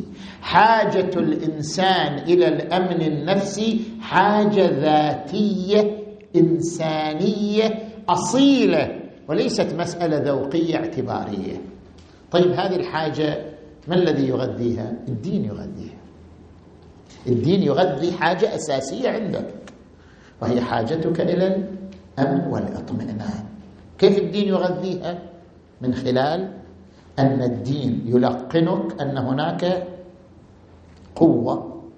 هذه القوة إذا اتكلت عليها واعتمدت عليها تهبك الاستقرار والهدوء. ألا بذكر الله؟ والذين آمنوا وتطمئن قلوبهم. لذكر الله ألا بذكر الله تطمئن القلوب. إنما المؤمنون الذين إذا ذكر الله وجلت قلوبهم وإذا تليت عليهم آياته زادتهم إيمانا وعلى ربهم يتوكلون. ومن يتوكل على الله فهو حسبه. قل لن يصيبنا إلا ما كتب الله لنا. هو مولانا. وعلى الله فليتوكل المؤمنون. عندما نراجع سير الأبطال إيش قد يحملوا قوة نفسية؟ يعني عندما الإمام علي هذا الإنسان ما ي... لا يلين ما يتنازل ابدا. الامام علي إنسان ما يتنازل. إنسان لا يلين لا يتراجع لا يتنازل. عدم التراجع والتنازل يحتاج إلى قوة نفسية مطمئنة. عندما نجي إلى الإمام الحسين ما يتراجع. لا أعطيكم بيدي إعطاء الذليل ولا أقر إقرار العبيد. ابدا. الانسان اللي يرى الموت ولا يتنازل هذا يحتاج إلى شنو؟ قوة نفسية مطمئنة. هذه المرأة مو فقط رجل المرأة أيضا. هذه المرأة التي تقف أمام يزيد بن معاوية. تضرب زينب ضربت ضربت أهينت جرت. صور أنت امرأة تضرب وتهان وتجر ومع ذلك واقفة بشجاعة وبطولة. وتقف أمام يزيد وتستهزئ به وتسخر به وتثير الناس عليه. شنو المرأة؟ اذا هذه تحمل قوة نفسية مطمئنة. القوة النفسية المطمئنة هي التي تصنع الأبطال. وهذه القوة النفسية المطمئنة من أين يكتسبها الإنسان؟ من الدين. الدين هو الذي يعطيك هذه القوة الخارقة. الدين هو الذي يشبع حاجتك إلى الأمن النفسي والإطمئنان النفسي. الدين هو الذي يجعلك إنسان صارم مطمئن ثابت. لا تتراجع ولا تتغير. اذا الدين يشبع حاجة إنسانية. كيف نعتبر الدين مسألة ذوقية؟ وهو يشبع حاجة إنسانية أصيلة. هذه الحاجة الأولى. الحاجة الأخرى الحاجة إلى استقرار النظام. كل مجتمع يحتاج إلى أن يكون ذا نظام مستقر. مسألة استقرار النظام. لا يمكن استقرار النظام إلا بالعدالة. كل مجتمع عادل يعيش استقرار. كل مجتمع ظالم يعيش شنو؟ اختلال أمني. المجتمع المستقر نظاميا لأنه يمشي على ضوء العدالة. لذلك المجتمع البشري يحتاج إلى استقرار النظام. وهذه الحاجة تعني حاجته إلى العدالة. والدين ينادي بشنو؟ العدالة هو الذي آه، لقد أرسلنا رسلنا بالبينات وأنزلنا معهم الكتاب والميزان ليقوم الناس بالقسط يعني حتى تتحقق العدالة. إن الله يأمر بالعدل والإحسان. اعدلوا هو أقرب للتقوى. إذا لا معنى لأن يجيك شخص يقول لك والله الدين مسألة ذوقية. كيف مسألة ذوقية؟ أنا أحتاج حاجة أساسية للأمن والإطمئنان والدين يوفرها لي. كيف يصير مسألة ذوقية؟ مجتمعي يحتاج إلى استقرار في النظام. مجتمعي يحتاج إلى العدالة والدين يأمر بالعدالة. فكيف يصير الدين مسألة ذوقية ما دام الدين يعالج حاجات بشرية أساسية أصيلة اذا الدين ليس مسألة ذوقية اعتبارية تختلف باختلاف الثقافات أو باختلاف المجتمعات. تفضل. تفضل.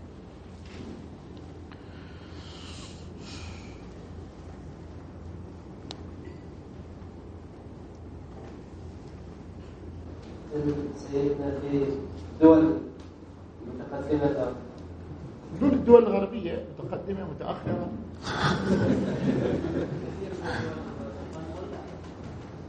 هذا من التقدم ترى يعني.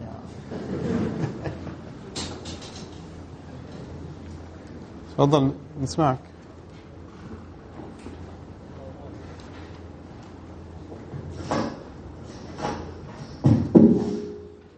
كثير من الدول الآن نعم. موجود بديل للدين له قانون. نلاحظ أن القانون يعني اذا إذا كان مخطط يكون أكثر إنه أكثر الناس التزاما. منصوبين. نعم القانون يشبع بعض الحقوق وليست تمام الحقوق كيف؟ لاحظوا الآن في المجتمعات اللي انت عبرت عنها المتقدمة. هذه المجتمعات المتقدمة أليس فيها عمليات انتحار؟ نعم. إذا القانون ما قدر يمنع حدوث هذه العمليات. إذا القانون وإن طبق إلا أنها عدالة ناقصة وليست عدالة تامة. العدالة التامة هي التي تجعل الإنسان ملتزم بالعدالة حتى مع شنو؟ مع نفسه. مو بس العدالة مع الآخر العدالة مع النفس. الدين يأمر بالعدالة التامة. يعني يأمرك ويلزمك بأن تكون عادلا مع الكل مع جارك مع زوجتك مع أولادك. مع نفسك. فالدين يدعو إلى العدالة التامة وتطبيق الحقوق التامة. لذلك لا غنى عن الدين. العدالة هي أداء الحقوق. أنت الآن قارن بين لائحة الحقوق في الأمم المتحدة ولائحة الحقوق في الإسلام. شوف إحنا عندنا مستوى الحقوق في الإسلام. أكبر بكثير من مستوى الحقوق في النظام الوضعي. إحنا عندنا حتى النطفة البشرية لها حق. إذا إنسان يسقط نطفة يدفع دية. الجسد البشري له حق. والله يجيك مثلا النظام الوضعي يقول لك إذا مات الإنسان صار جسد. صح ولا لا؟ صار خشبة يعني مثل مثل أي خشبة أخرى. هذا الجسد يدفن يحرق أي شيء. نتخلص منه. الإسلام يرى أن لهذا الجسد شنو؟ حقوقا. لا يهان لا يمثل به لا يعتدى عليه. حتى هو جسد ما في روح. بس بالنتيجة هذا له حقوق. يكرم يعزز. إن كرام كما ورد عن النبي محمد. وسلم على محمد. إن حرمة المؤمن ميتا كحرمته حيا إذا عندنا مستوى الحقوق أكبر بكثير فالعدالة هي عبارة عن أداء الحقوق كلها وهذا هو ما ينادي به الدين السماوي. نعم. والله. أنت ما أنت من المغتربين شيخنا؟ اسمح لي. لا ما لا. على عيننا وعلى رأسنا بس الحين بس المغتربين ما يرضوا من قبل بعض المغتربين يعني لا تفضل يعني نعم. الواسطة. النقطة اللي ذكرتوها أن الدين باعث على الاستقرار النفسي. آه، البعض يقول أن الدين آه، المعصوم عندما يقوم بالواجبات هو معصوم لا يخطأ ولكن الناس غير المعصومين قد يقعون في الخطأ نتيجة هذا الخطأ يعيشون عدم استقرار هذا قد يولد عندهم نفرة من الدين حتى باعتبار أنه لا يبعثهم على الاستقرار في حياتهم. نعم. آه هذا ناشئ عن عدم قراءة الدين قراءة شمولية. الدين ما يقرأ من خلال نصوص دون نصوص. الدين يقرأ من خلال جميع نصوصه. الدين كما يردع عن الخطأ يعالج الخطأ ويعالج القلق الحاصل من فعل الخطأ. يعني عندما نأتي إلى قوله تعالى فأما من خاف مقام ربه ونهى النفس عن الهوى فإن الجنة هي المأوى. هنا يردع عن الخطأ يردع عن اتباع الهوى. لكن جاء إنسان واتبع الهوى ارتكب الخطأ. يقول الدين خلاص مع السلامة؟ لا. يعالج هذه الحالة. يا عبادي الذين أسرفوا على أنفسهم لا تقنطوا من رحمة الله. إن الله يغفر الذنوب جميعا إنه هو الغفور الرحيم. وعندما يقول وإذا سألك عبادي عني فإني قريب أجيب دعوة الداعي إذا دعاني. فليؤمنوا بي فليستجيبوا لي وليؤمنوا بي لعلهم يرشدون. إذا الدين يردع عن الخطأ لكن إذا أخطأ الإنسان الدين يعالج هذه الحالة الحالة الناشئة عن الخطأ. يقوي في نفسه الأمل يبعثه على التوبة يبعثه على الاستغفار يحاول أن يشكل علاقة بينه وبين الدعاء وبين المحراب. لأجل ذلك يبقى الدين مواكب لحالات الإنسان المتغيرة. اللي في الأخير كان عنده سؤال. نعم. الإسلام قد يكون من الناحية النظرية ومثل ما تفضلت لكن من ناحية التطبيق فاللي قاعد الغرب يشوف أن الإسلام من ناحية التطبيق هو دين عنف القضية الجاية. فكيف يكون إيصال الرسالة أن الإسلام هو دين سلم ودين حقوق وقد نكون متطورين في الحقوق أكثر من غيرنا وهم يشوفون النقيض. نعم. نحن نقول يعني لا يمكن آه اختزال الدين في المسلمين. المسيحية دين يدعو إلى المحبة. والمسيح هذا الإنسان العظيم دعا إلى المحبة والألفة ولكن هل كل المسيحيين محبون؟ لا نحن عندما نجد العنف في الحرب العالمية الأولى والحرب العالمية الثانية والقاتل والمقتول كلاهما شنو؟ مسيحي إذا أين أين المحبة التي نادى بها المسيح وضحى من أجلها المسيح كما يقولون. لا يمكن أن نختزل المسيحية في المسيحيين. أبدا.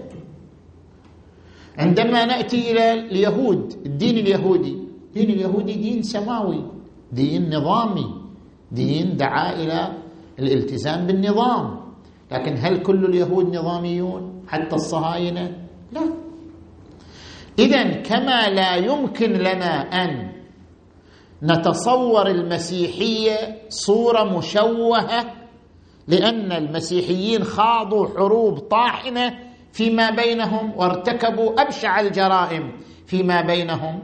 بل نقول المسيحية تبقى دينا متجليا بالمحبة والمودة والوئام وإن أخطأ المسيحيون كذلك الدين الإسلامي يبقى دينا مجمعا للقيم الفاضلة مجمعا لل للطهارة والنقاء والسلم وإن كان بعض المسلمين هم مصدر عنف ومصدر شقاء ومصدر شر بالنسبة إلى كثير من المجتمعات البشرية.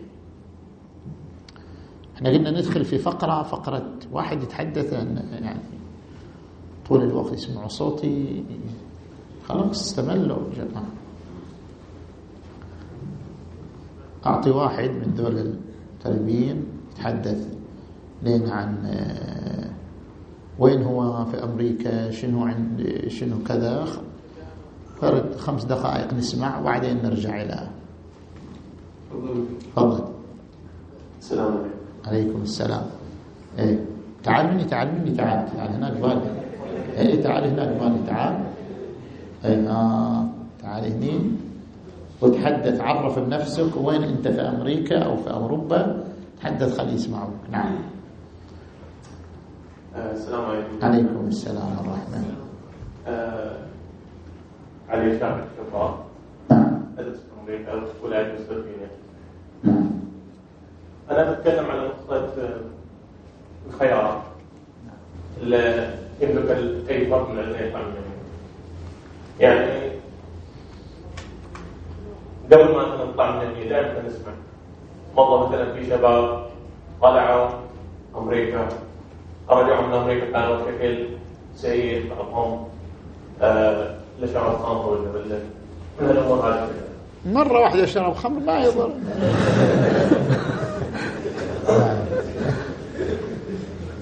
فاللي أقول إنه رحنا أمريكا. نعم. وشفنا ان بالعكس كل حاجة بيدك انت بامكانك هناك تكون سفير مناسب للاسلام اقصد الشيعي. يعني وهم انك تكون في نفس الوقت إنسان سيء. فمثلا رحنا إحنا هناك أسسنا مجلس. مجلس حسين زي اللي بقطيع تماما يعني حتى الشيخ الامام بقطيع وفيها محموس بعدها وكان كل اللي كان توازن. نعم. شباب مثلكم يعني. نعم. يعني مثلا هذا جاب خلق اسود وعلقها هذا اشتغل مهارة الصوت. وشوي شوي حتى طلعنا رواديد الحين بدينا ننتقل لمرحلة حتى أعلى.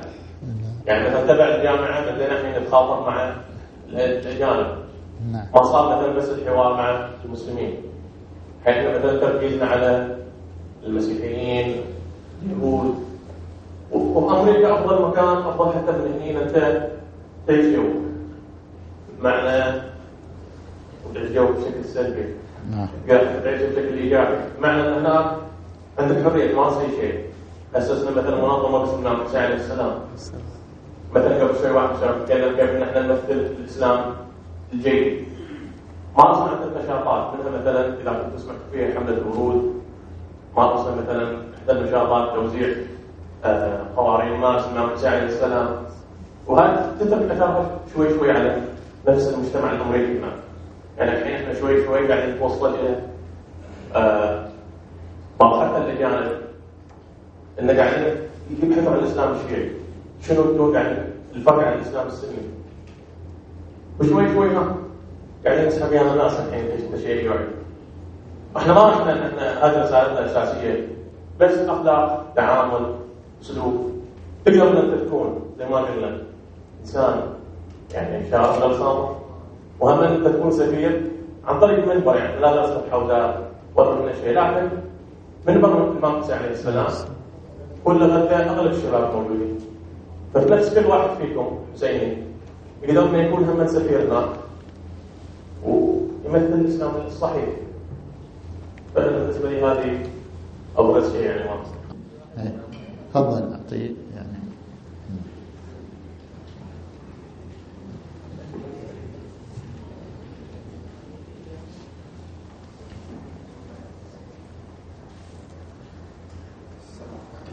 يعني السلام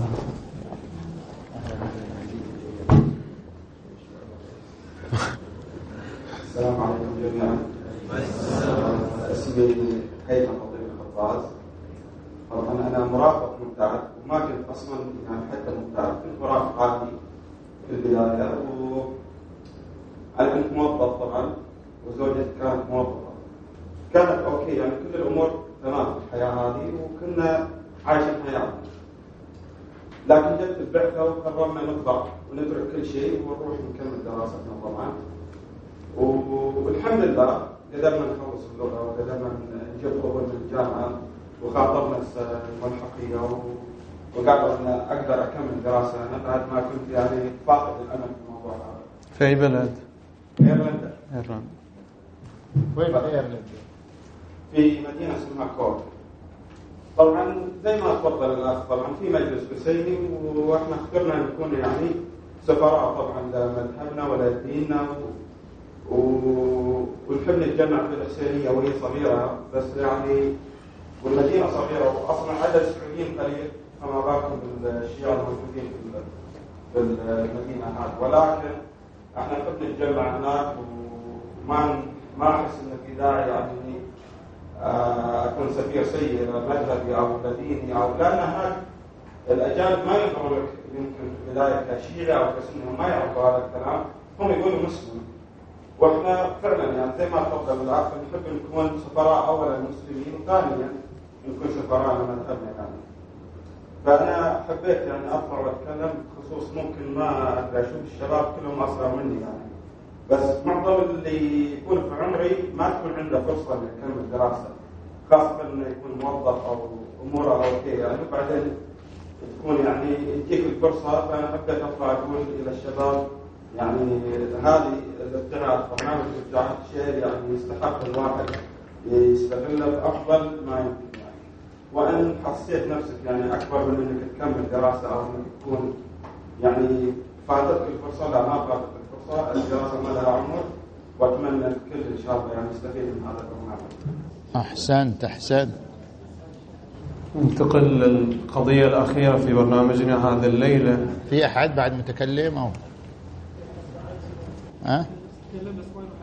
بلد ثالث مثلا استراليا مثلا آه، نيوزيلندا مثلا مكان يعني آه، ثالث إيه أنت وين يلا اليابان بكبرها تعال هنا نعم. أهلا عزيزي اطل السلام عليكم جميعا. معكم السيد حسين الخفراوي أه طبعا ممكن يقول لك اليابان أه بلد لأن معروف إن شبابنا خصوصا من القطيف يروح أكثر شيء أمريكا بريطانيا من هالناحية هذه. فاليابان أو كوريا أو الجهة الشرقية قليل يذهبوا اليها فأول ما تذهب هناك تواجه مشاكل كثيرة. منها مجتمع غريب جدا و180 درجة يختلف عن اللي نشوفه في أمريكا اللي نشوفه في بريطانيا. من ناحية الثقافة من ناحية اللغة من ناحية والأهم أنه الأكل. الأكل هناك مو مثل اللي يتصوره. أكلهم لذيذ. عجيب. إي من ناحية الأكل إنه آه صعب نوعا ما بس مؤخرا يعني في حملات كثيرة من ناحية الحلال. آه نتكلم عن آه الأشخاص من المذهب الشيعي. مؤخرا فئه فئه جديدة كثيرة يعني. بس قليله جدا. في مجالس المجالس مثل الحسينية والمؤسسات ما توجد مؤسسات شيعية بالنسبة إلى العرب. غير العرب في تقريبا الحسينية فقط جمعوا فيها من باكستان أو إيرانيين بس من ناحية العرب ما في مجالس. جمعنا بعض الشباب كوكب الشباب الطيبة. آه، كونا مجلس مو مجلس مجلس نسميه آه، الحمد لله رب العالمين نحيل ذكرى أهل البيت وتوفقنا كم شخص حضروا المجيلس حقهم؟ المجيلس يعني لا هذا ليله ليلة العاشر المحرم يعني 15 الحمد لله الحمد لله أنت يعني أوصلت صوت الحسين عليه السلام من خلال 15 شخص أو 16 شخص. هذا نصرة للحسين عليه السلام ونصرة للمبادئ والقيم. أحسنت أحسنت. موفق إن شاء الله. أحسنت سيد. نحب أن ننوه أن ليلة الخميس القادمة آه، في فعالية فقه المغتربين سيكون هناك فقرة تجربة مبتعث أيضا من اليابان آه، يقدمها المبتعث عبد الله إدريس. إحنا أيضا إحنا الآن نسعى يعني أنتم الآن شباب أغلبكم مغترب. إحنا نسعى لتشكيل آه، حساب للمغتربين يعني موقع للمغتربين بحيث نتلقى أسئلتكم وهمومكم يعني شيء خاص بالمغتربين. تلقى أسئلتهم همومهم قضاياهم ونبحثها بشكل ديني وتربوي جاد إن شاء الله. يوصل إليكم الرابط في فترة قريبة إن شاء الله. تفضل. القضية الأخيرة. نطرح القضية الأخيرة. آه، وهي قضية الحدود الشرعية نعم.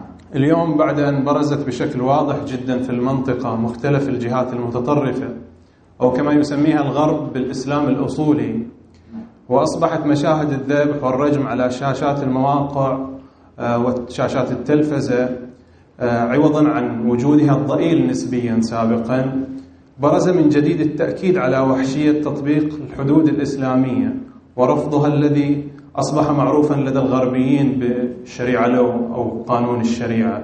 والذي يساوق ما يقوم به أفراد الجماعات الإرهابية ممن يدعون تطبيق القوانين الإسلامية.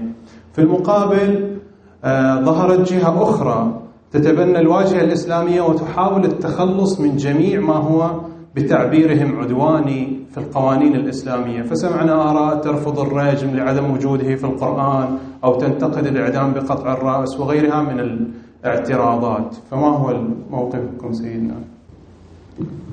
بالنسبة إلى الحدود الشرعية كحد السارق حد الزاني حد القاتل وما أشبه ذلك من الحدود. هذه الحدود نلحظها من عدة جهات. الجهة الأولى لا يمكن إقامة هذه الحدود إلا بولاية من الحاكم الشرعي. يعني الحدود مو أي واحد يقيمها مو كل مجتمع يقيمها. تحتاج إلى ولاية من الحاكم الشرعي. وهذه الولاية يراعي فيها الحاكم الشرعي الظروف المختلفة التي تنسجم مع تطبيقها أو عدم تطبيقها. فعندما نقول مثلا بأن هناك حد للزاني. هذا ما يعني أنه متى ما زنى أقيم عليه الحد أو متى ما كانت دولة إسلامية تقيم الحدود؟ لا. الحدود تحتاج إلى ولاية من الحاكم الشرعي والولاية تطبيقها يحتاج إلى دراسة للظروف المناسبة. مثلا في إيران في إيران كثير من الحدود ما تقام. ليش ما تقام؟ لأن آه، الولي هناك يرى أن الظروف المناسبة لإقامة الحدود غير متحققة. المسألة ترجع إلى ولاية. ما دام رأس الهرم حاكما شرعيا هذا الحاكم الشرعي له الولاية. هذه الولاية أيضا منوطة بدراسة الظروف المناسبة لإقامة الحد وعدم إقامته. لأن شنو المطلوب من الحد؟ الحد ما يعالج الجريمة فقط الحد أيضا يشكل شنو؟ إعلاما. يعني الآن مثلا عندما يجلد الزاني أو عندما يقتل القاتل ليس المقصود فقط علاج الجريمة التي حدثت بل المقصود أيضا تشكيل إعلام للمجتمع أن هذا مجتمع عادل مجتمع صارم في تطبيق الحقوق. اذا الحد له عدة جهات. الحد ما يدرس من جهة جنائية فقط يدرس أيضا من جهة إعلامية يدرس أيضا من جهة تربوية. لذلك الحاكم الشرعي لا يعمل ولايته في تطبيق الحدود إلا إذا درسها من جميع الجهات. فإذا رأى أن جميع الجهات منسجمة مع إقامة الحد يمكن حينئذ أن يأمر بإقامة الحد. هذه جهة لا نغفلها في مسألة إقامة الحدود. المساله الثانية الحد هو آخر شيء. مثل ما يقولوا آخر الدواء شنو؟ الكي. ومعنى أنه سرق تقص تقطع يده لا. أو زنى يرجم لا. آخر الدواء الكي بمعنى أنه هناك خطوات للعلاج خطوات للعقوبات تدرج في العقوبات. إذا لم تفلح هذه العقوبات إذا لم تفلح هذه الطرق المختلفة من العلاج في قطع دابر الجريمة في اجتثاث الجريمة حينئذ تصل النوبة إلى إقامة الحد. الجهة الثالثة التي يجب أن نفهمها أن مسألة الحدود هي ترتبط بكيان إسلامي عام وبالتالي مجرد وجود مجتمع مسلم لا يعني إقامة الحدود. فالذي نريد أن نقوله مجرد أن في التشريع الإسلامي مساحة اسمها الحدود. لا يعني هذا أن التشريع الإسلامي يدعو إلى العدوان ويدعو إلى العنف. لما لأن تطبيق هذه الحدود منوط بالظروف المناسبة لهذا الحد ولأن هذه الحدود إنما جعلها الإسلام من باب شنو؟ آخر الدواء. يعني إذا توقف اجتثاث الجريمة والمشكلة على إقامة الحد حينئذ تصل النوبه إلى إقامة الحد. وليس الحد يقام مطلقا وبأدنى سبب. نعم. هناك أي سؤال حول هذه النقطة؟ تفضل. تفضل الأخ في النهاية.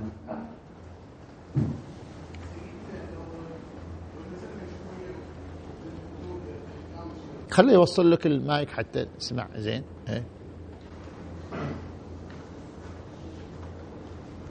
لو نزلنا شوية من الحدود الأحكام الشرعية قد يطرح زميل آه، أو أي شخص يقول هذا الدين مسألة القدم مثلا. يقول هذا قدم الدين. يقول لك هذا الدين قدم. 100 سنة. يطرح مثلا يطرح هذا الأشكال يعني.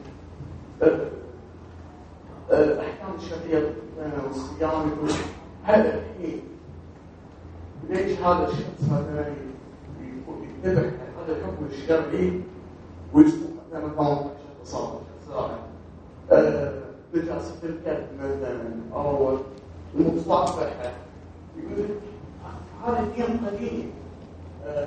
أو هذا دليل ثاني يقول هذا ما اوافق عليه العقل يقول مثلا أنا مأمور جميع نتفق أنا وضع هذا الشيء صح يقول الدين قد أي شخص منهم. نعم. كيف أحسنت. مسألة أن الدين قديم. هل كل قديم فهو قبيح؟ هل كل قديم فهو مرفوض؟ الفلسفة علم قديم. هل هذا يعني أن ترفض الفلسفة لأنها علم قديم من زمان الحضارة اليونانية؟ ليس كل قديم مرفوض. القديم الذي لا يواكب الحياة المعاصرة هو قديم مرفوض. أما القديم المواكب للحياة المعاصرة طبعا ليس مرفوض. الآن مثلا نجي نظام الأسرة. نظام الأسرة ده نظام قديم. من يوم آدم وحواء صح لو لا؟ أول أسرة نشأت آدم وحواء. هل لأن نظام الأسرة صار له ستة آلاف سنة نرفضه لأنه نظام قديم؟ طبعا لا. ما دام نظام الأسرة نظام يواكب الحياة المعاصرة وينظم الحياة المعاصرة فهو مطلوب وإن كان قديم. المهم أن لا يرفض القديم الحياة المعاصرة. ما دام القديم مواكبا للحياة مواكبا لتجدد الحياة إذا هذا القديم مطلوب وليس مرفوض. هذا الأمر الأول. الأمر الثاني مسألة التي تفضلت بها الأحكام. لكل حكم إحنا نتكلم على حدة. مسألة المصافحة المرأة الأجنبية مسألة آه شنو كان؟ أمثلة. الصوم 19 ساعة أو 20 ساعة مسألة إلى آخره إلى آخره. الأحكام الشرعية لها حدود. إحنا عندنا قاعدة ما جعل عليكم في الدين من حرج. يعني الإسلام شرع قوانين وأيضا شرع ترخيص في حالات الحرج. لو أن إنسان إذا ما يصافح المرأة يصير عليه حرج. افترض هذه البنت زميلة إلى افترض هذه البنت مدرسة أستاذة إلى. إذا ما يصافحها يقع في حرج. يجوز له المصافحة. فأين القدم؟ الدين كما منع المصافحة في الحالات الاعتيادية رخص في المصافحة في الحالات شنو؟ الحرجية. ما جعل عليكم في الدين من حرج. أو مثلا نجي إلى الصوم نفس الشيء. والله إنسان ما يقدر يصوم 19 ساعة. ما يقدر يصوم. وإذا ما يقدر يصوم 19 ساعة يمكنه أن يأكل أو يشرب بمقدار الضرورة يعني ما يمسك رمقه ثم يقضي في الأيام القصيرة أو يسافر. بين مو لازم إلا تجلس. الآن مثلا في بريطانيا. في بريطانيا إحنا نصوم من كل أغلب السنوات أروح أنا بريطانيا. نصوم من ثنتين ونص إلى تسعة ونص. كم يصير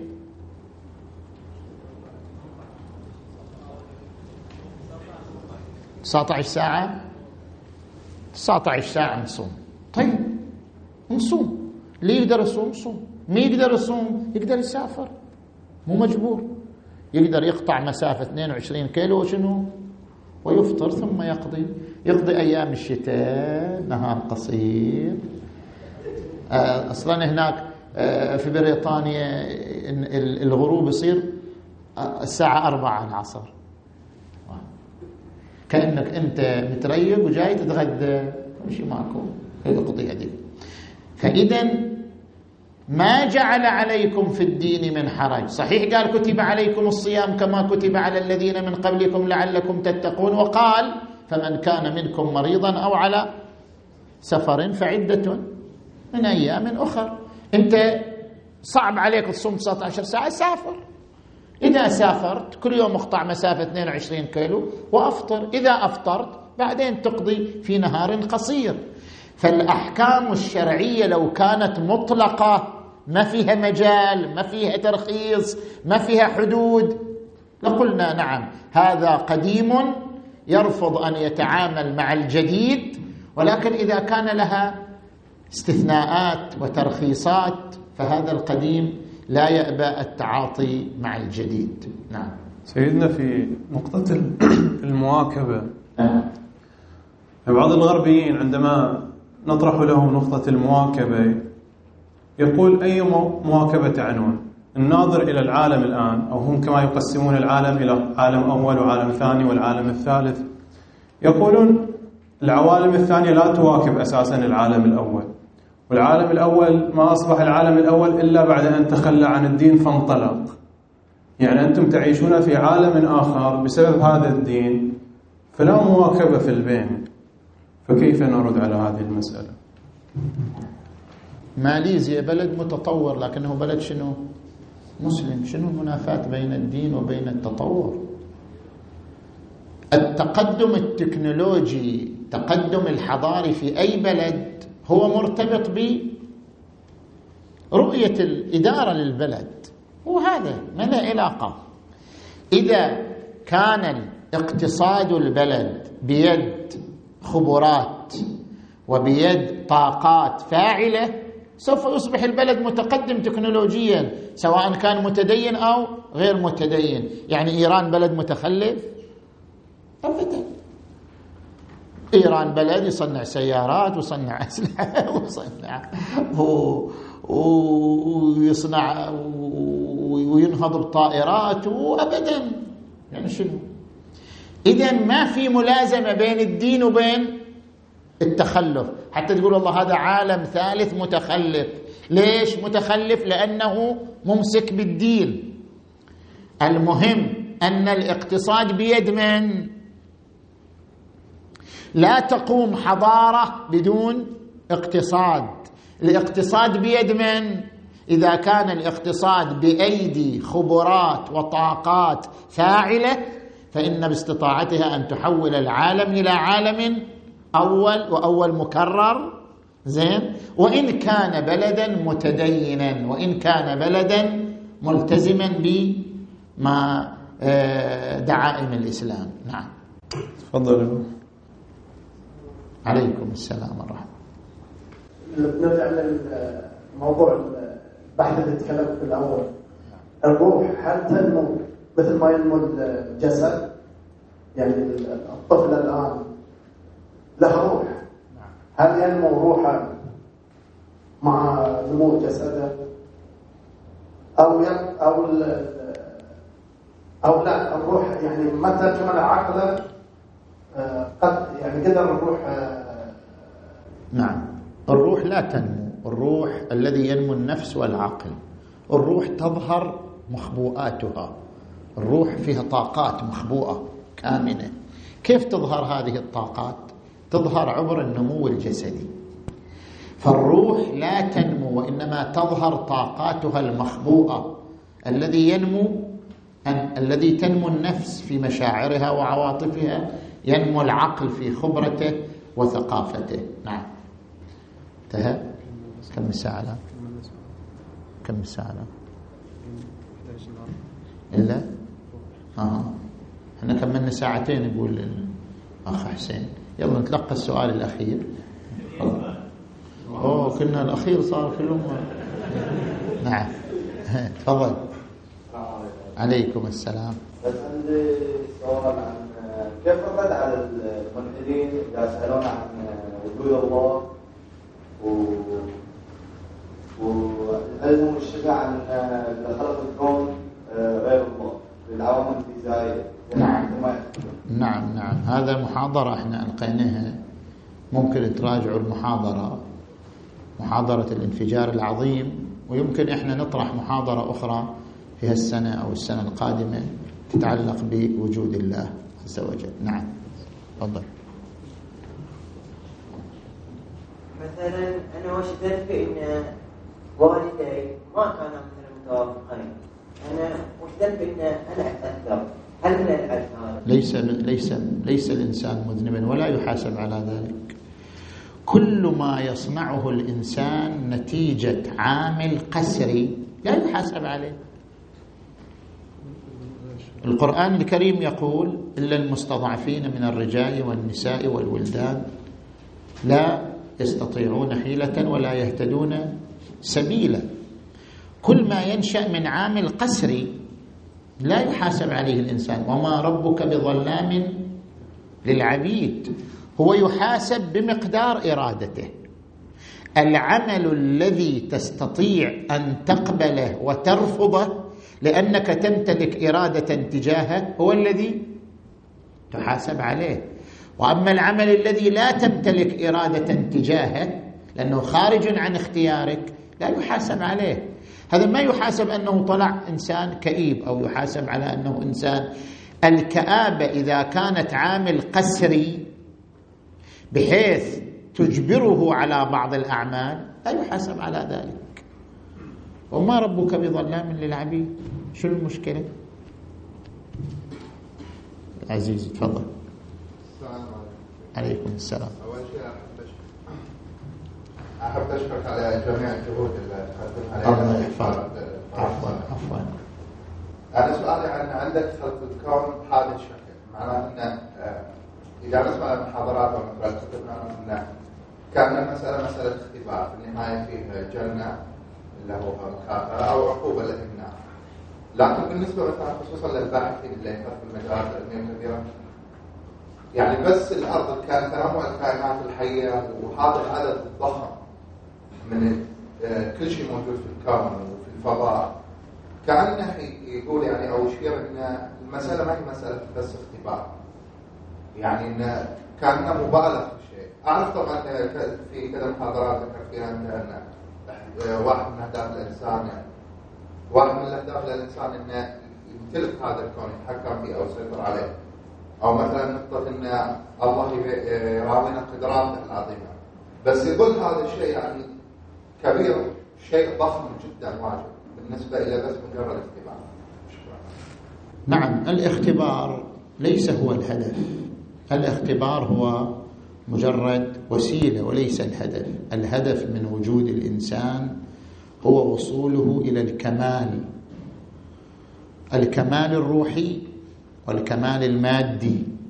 والكمال المادي عبارة عن إقامة حضارة كونية وأنا عندي محاضرة حول الحضارة الكونية.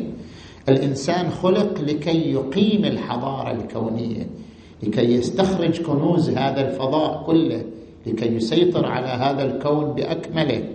مضافا إلى الكمال الروحي.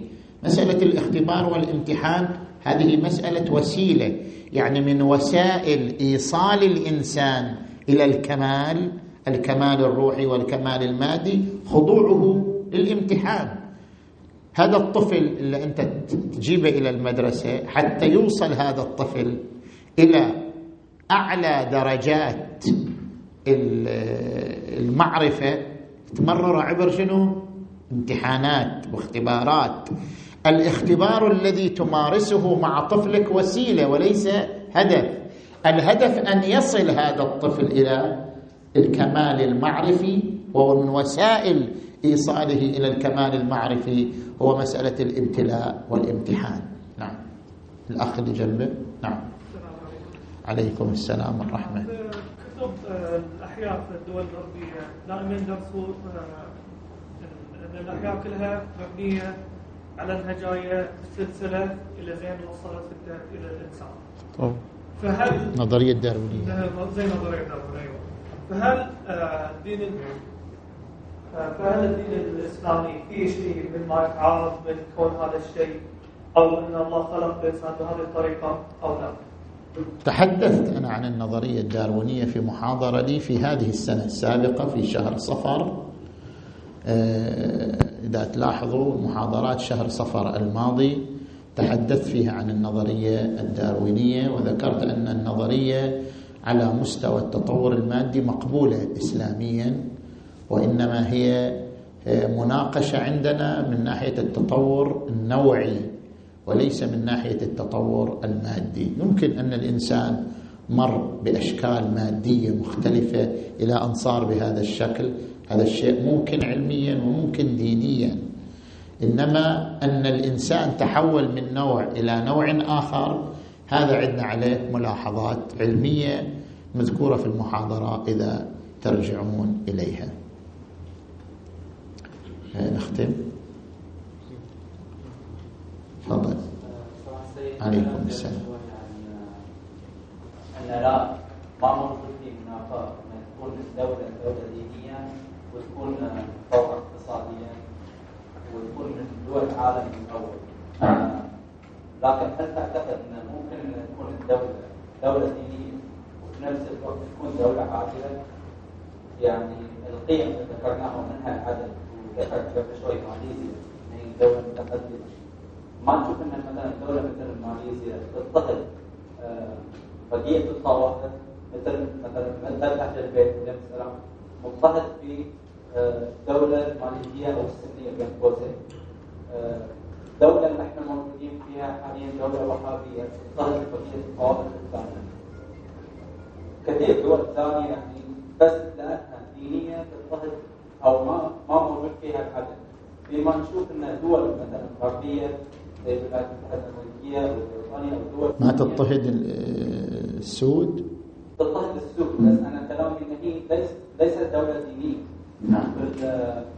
وفي القرون الوسطى بعد ما تخلصت من الدولة الدينية سيطره سيطره الكنيسة على الدولة آه، صار في عدد الدولة. هل تعتقد ان متى ما تخلصوا الدول من السيطرة الدينية على الدولة نفسها يكون فيها عدد إحنا نتكلم أخي أحسن إحنا نتكلم عن العدالة التامة ولا تنظروا إلى العدالة الناقصة. إحنا ذكرنا ماليزيا إيران كمثال إلى أن آه، وجود الدين لا يمنع من التقدم التكنولوجي. لا نعني أن هذا ماليزيا دولة دينية متكاملة. ما ندعي هذا. نحن نقول في قبال من يقول؟ واحد يقول لا الدين ما يجتمع مع الحضارة. إذا دولة متدينة اذا هي متخلفة من العالم. نقول لا لا. من الممكن أن تكون دولة دينية ومع ذلك متقدمة تكنولوجيا. أما هل أن هذه الدول تمثل الدين بكامله؟ ليس فيها ظلم ليس فيها بخس لا.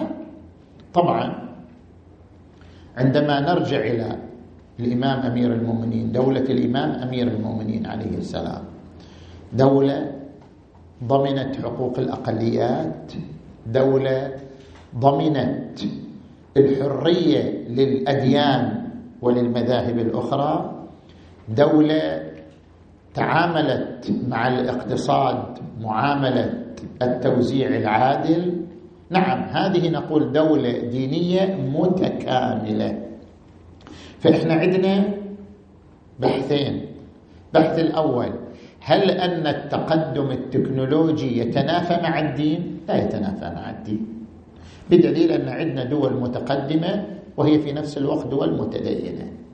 وعندنا بحث ثاني. التدين الكامل أو الدين الكامل هل هو متحقق في بعض الدول الإسلامية؟ لا. المتحقق أو الدين الكامل أو العدالة الكاملة إنما تتم إذا تمثلت فيها حكومة الإمام أمير المؤمنين علي عليه السلام من توزيع الثروه توزيعا عادلا ومن ضمان حقوق الأقليات ومن ضمان حرية الأديان المختلفة كل بحدوده وبحسب نسبته. نعم. آه، إحنا الآن نختم بس أنا أحب أنه يعني في الختام الأخوة المغتربين كلكم جو أسلم عليكم. كل واحد يقول لي باسمه حتى يصير لو رحنا نزوركم في مكان اللي إحنا نعرفكم يعني. والحمد لله رب العالمين وصلى الله على محمد وآله الطيبين الطاهرين. تفضل. وسلم على محمد نسينا الأخ طلب منا نصيحة للمغتربين والمغتربات. نصيحتي هي ما ذكره الأخوة الذين تحدثوا أن تكون ممثلا لمبادئك كل مغترب عليه أن يكون ممثل لمبادئه. كيف يكون ممثل لمبادئه؟ عندما يكون متواضع صادق قاضي لحاجات الآخرين هنا يكون ممثل لمبادئه. كل واحد منكم سافر أوروبا أمريكا اليابان إيرلندا أي منطقة من المناطق إذا أراد أن يكون ممثلا لمبادئه فعليه أن يتحلى بالصدق. بالتواضع بخدمة الإخوان بالالتزام بالقيم والمثل العامة وحينئذ يكون ممثلا لمبادئه ويكون قدوة للآخرين ونستفيد منه. إذا رجع يعني شباب كثيرين الحمد لله من يرجعوا يكونوا أفضل من قبل ذهابهم. يعني يستفيدون من ال... من غربتهم يستفيدون من المجتمعات الأخرى الخبرة الثقافة آه، الانضباط التحلي بالالتزام بالقانون. هذا الذي نريده. نريدك إذا ذهبت أخي أو أختي المغترب ذكرا أو أنثى نريده إذا ذهب أن يتحلى بالمبادئ وأن يكتسب الخبرات والثقافات الجيدة من المجتمعات الأخرى مثل ثقافة الالتزام بالقانون مثل ثقافة كيفية التعايش مع الآخر كيفية احترام الآخر كيفية الحوار مع الآخر. ربما الإنسان في هذا البلد ما يقدر حتى يتحاور مع الآخر ما يقدر حتى يتعايش مع الآخر لكنه في البلدان الأخرى يكتسب هذه الثقافة. ثقافة التعايش ثقافة الحوار ثقافة قبول الاختلاف. عليك أن تتحلى بالتواضع والصدق والأمانة وخدمة الآخرين وعليك أن تكتسب من المجتمعات الأخرى ثقافة احترام القانون ثقافة احترام الآخر مهما كان لونه أو جنسه أو لغته ثقافة التعايش مع الآخر ثقافة قبول اختلاف وقبول الحوار مع الآخر ودمتم موفقين إن شاء الله والحمد لله رب العالمين وصلى الله على محمد وآله الطيبين الطاهرين. اللهم صل وسلم على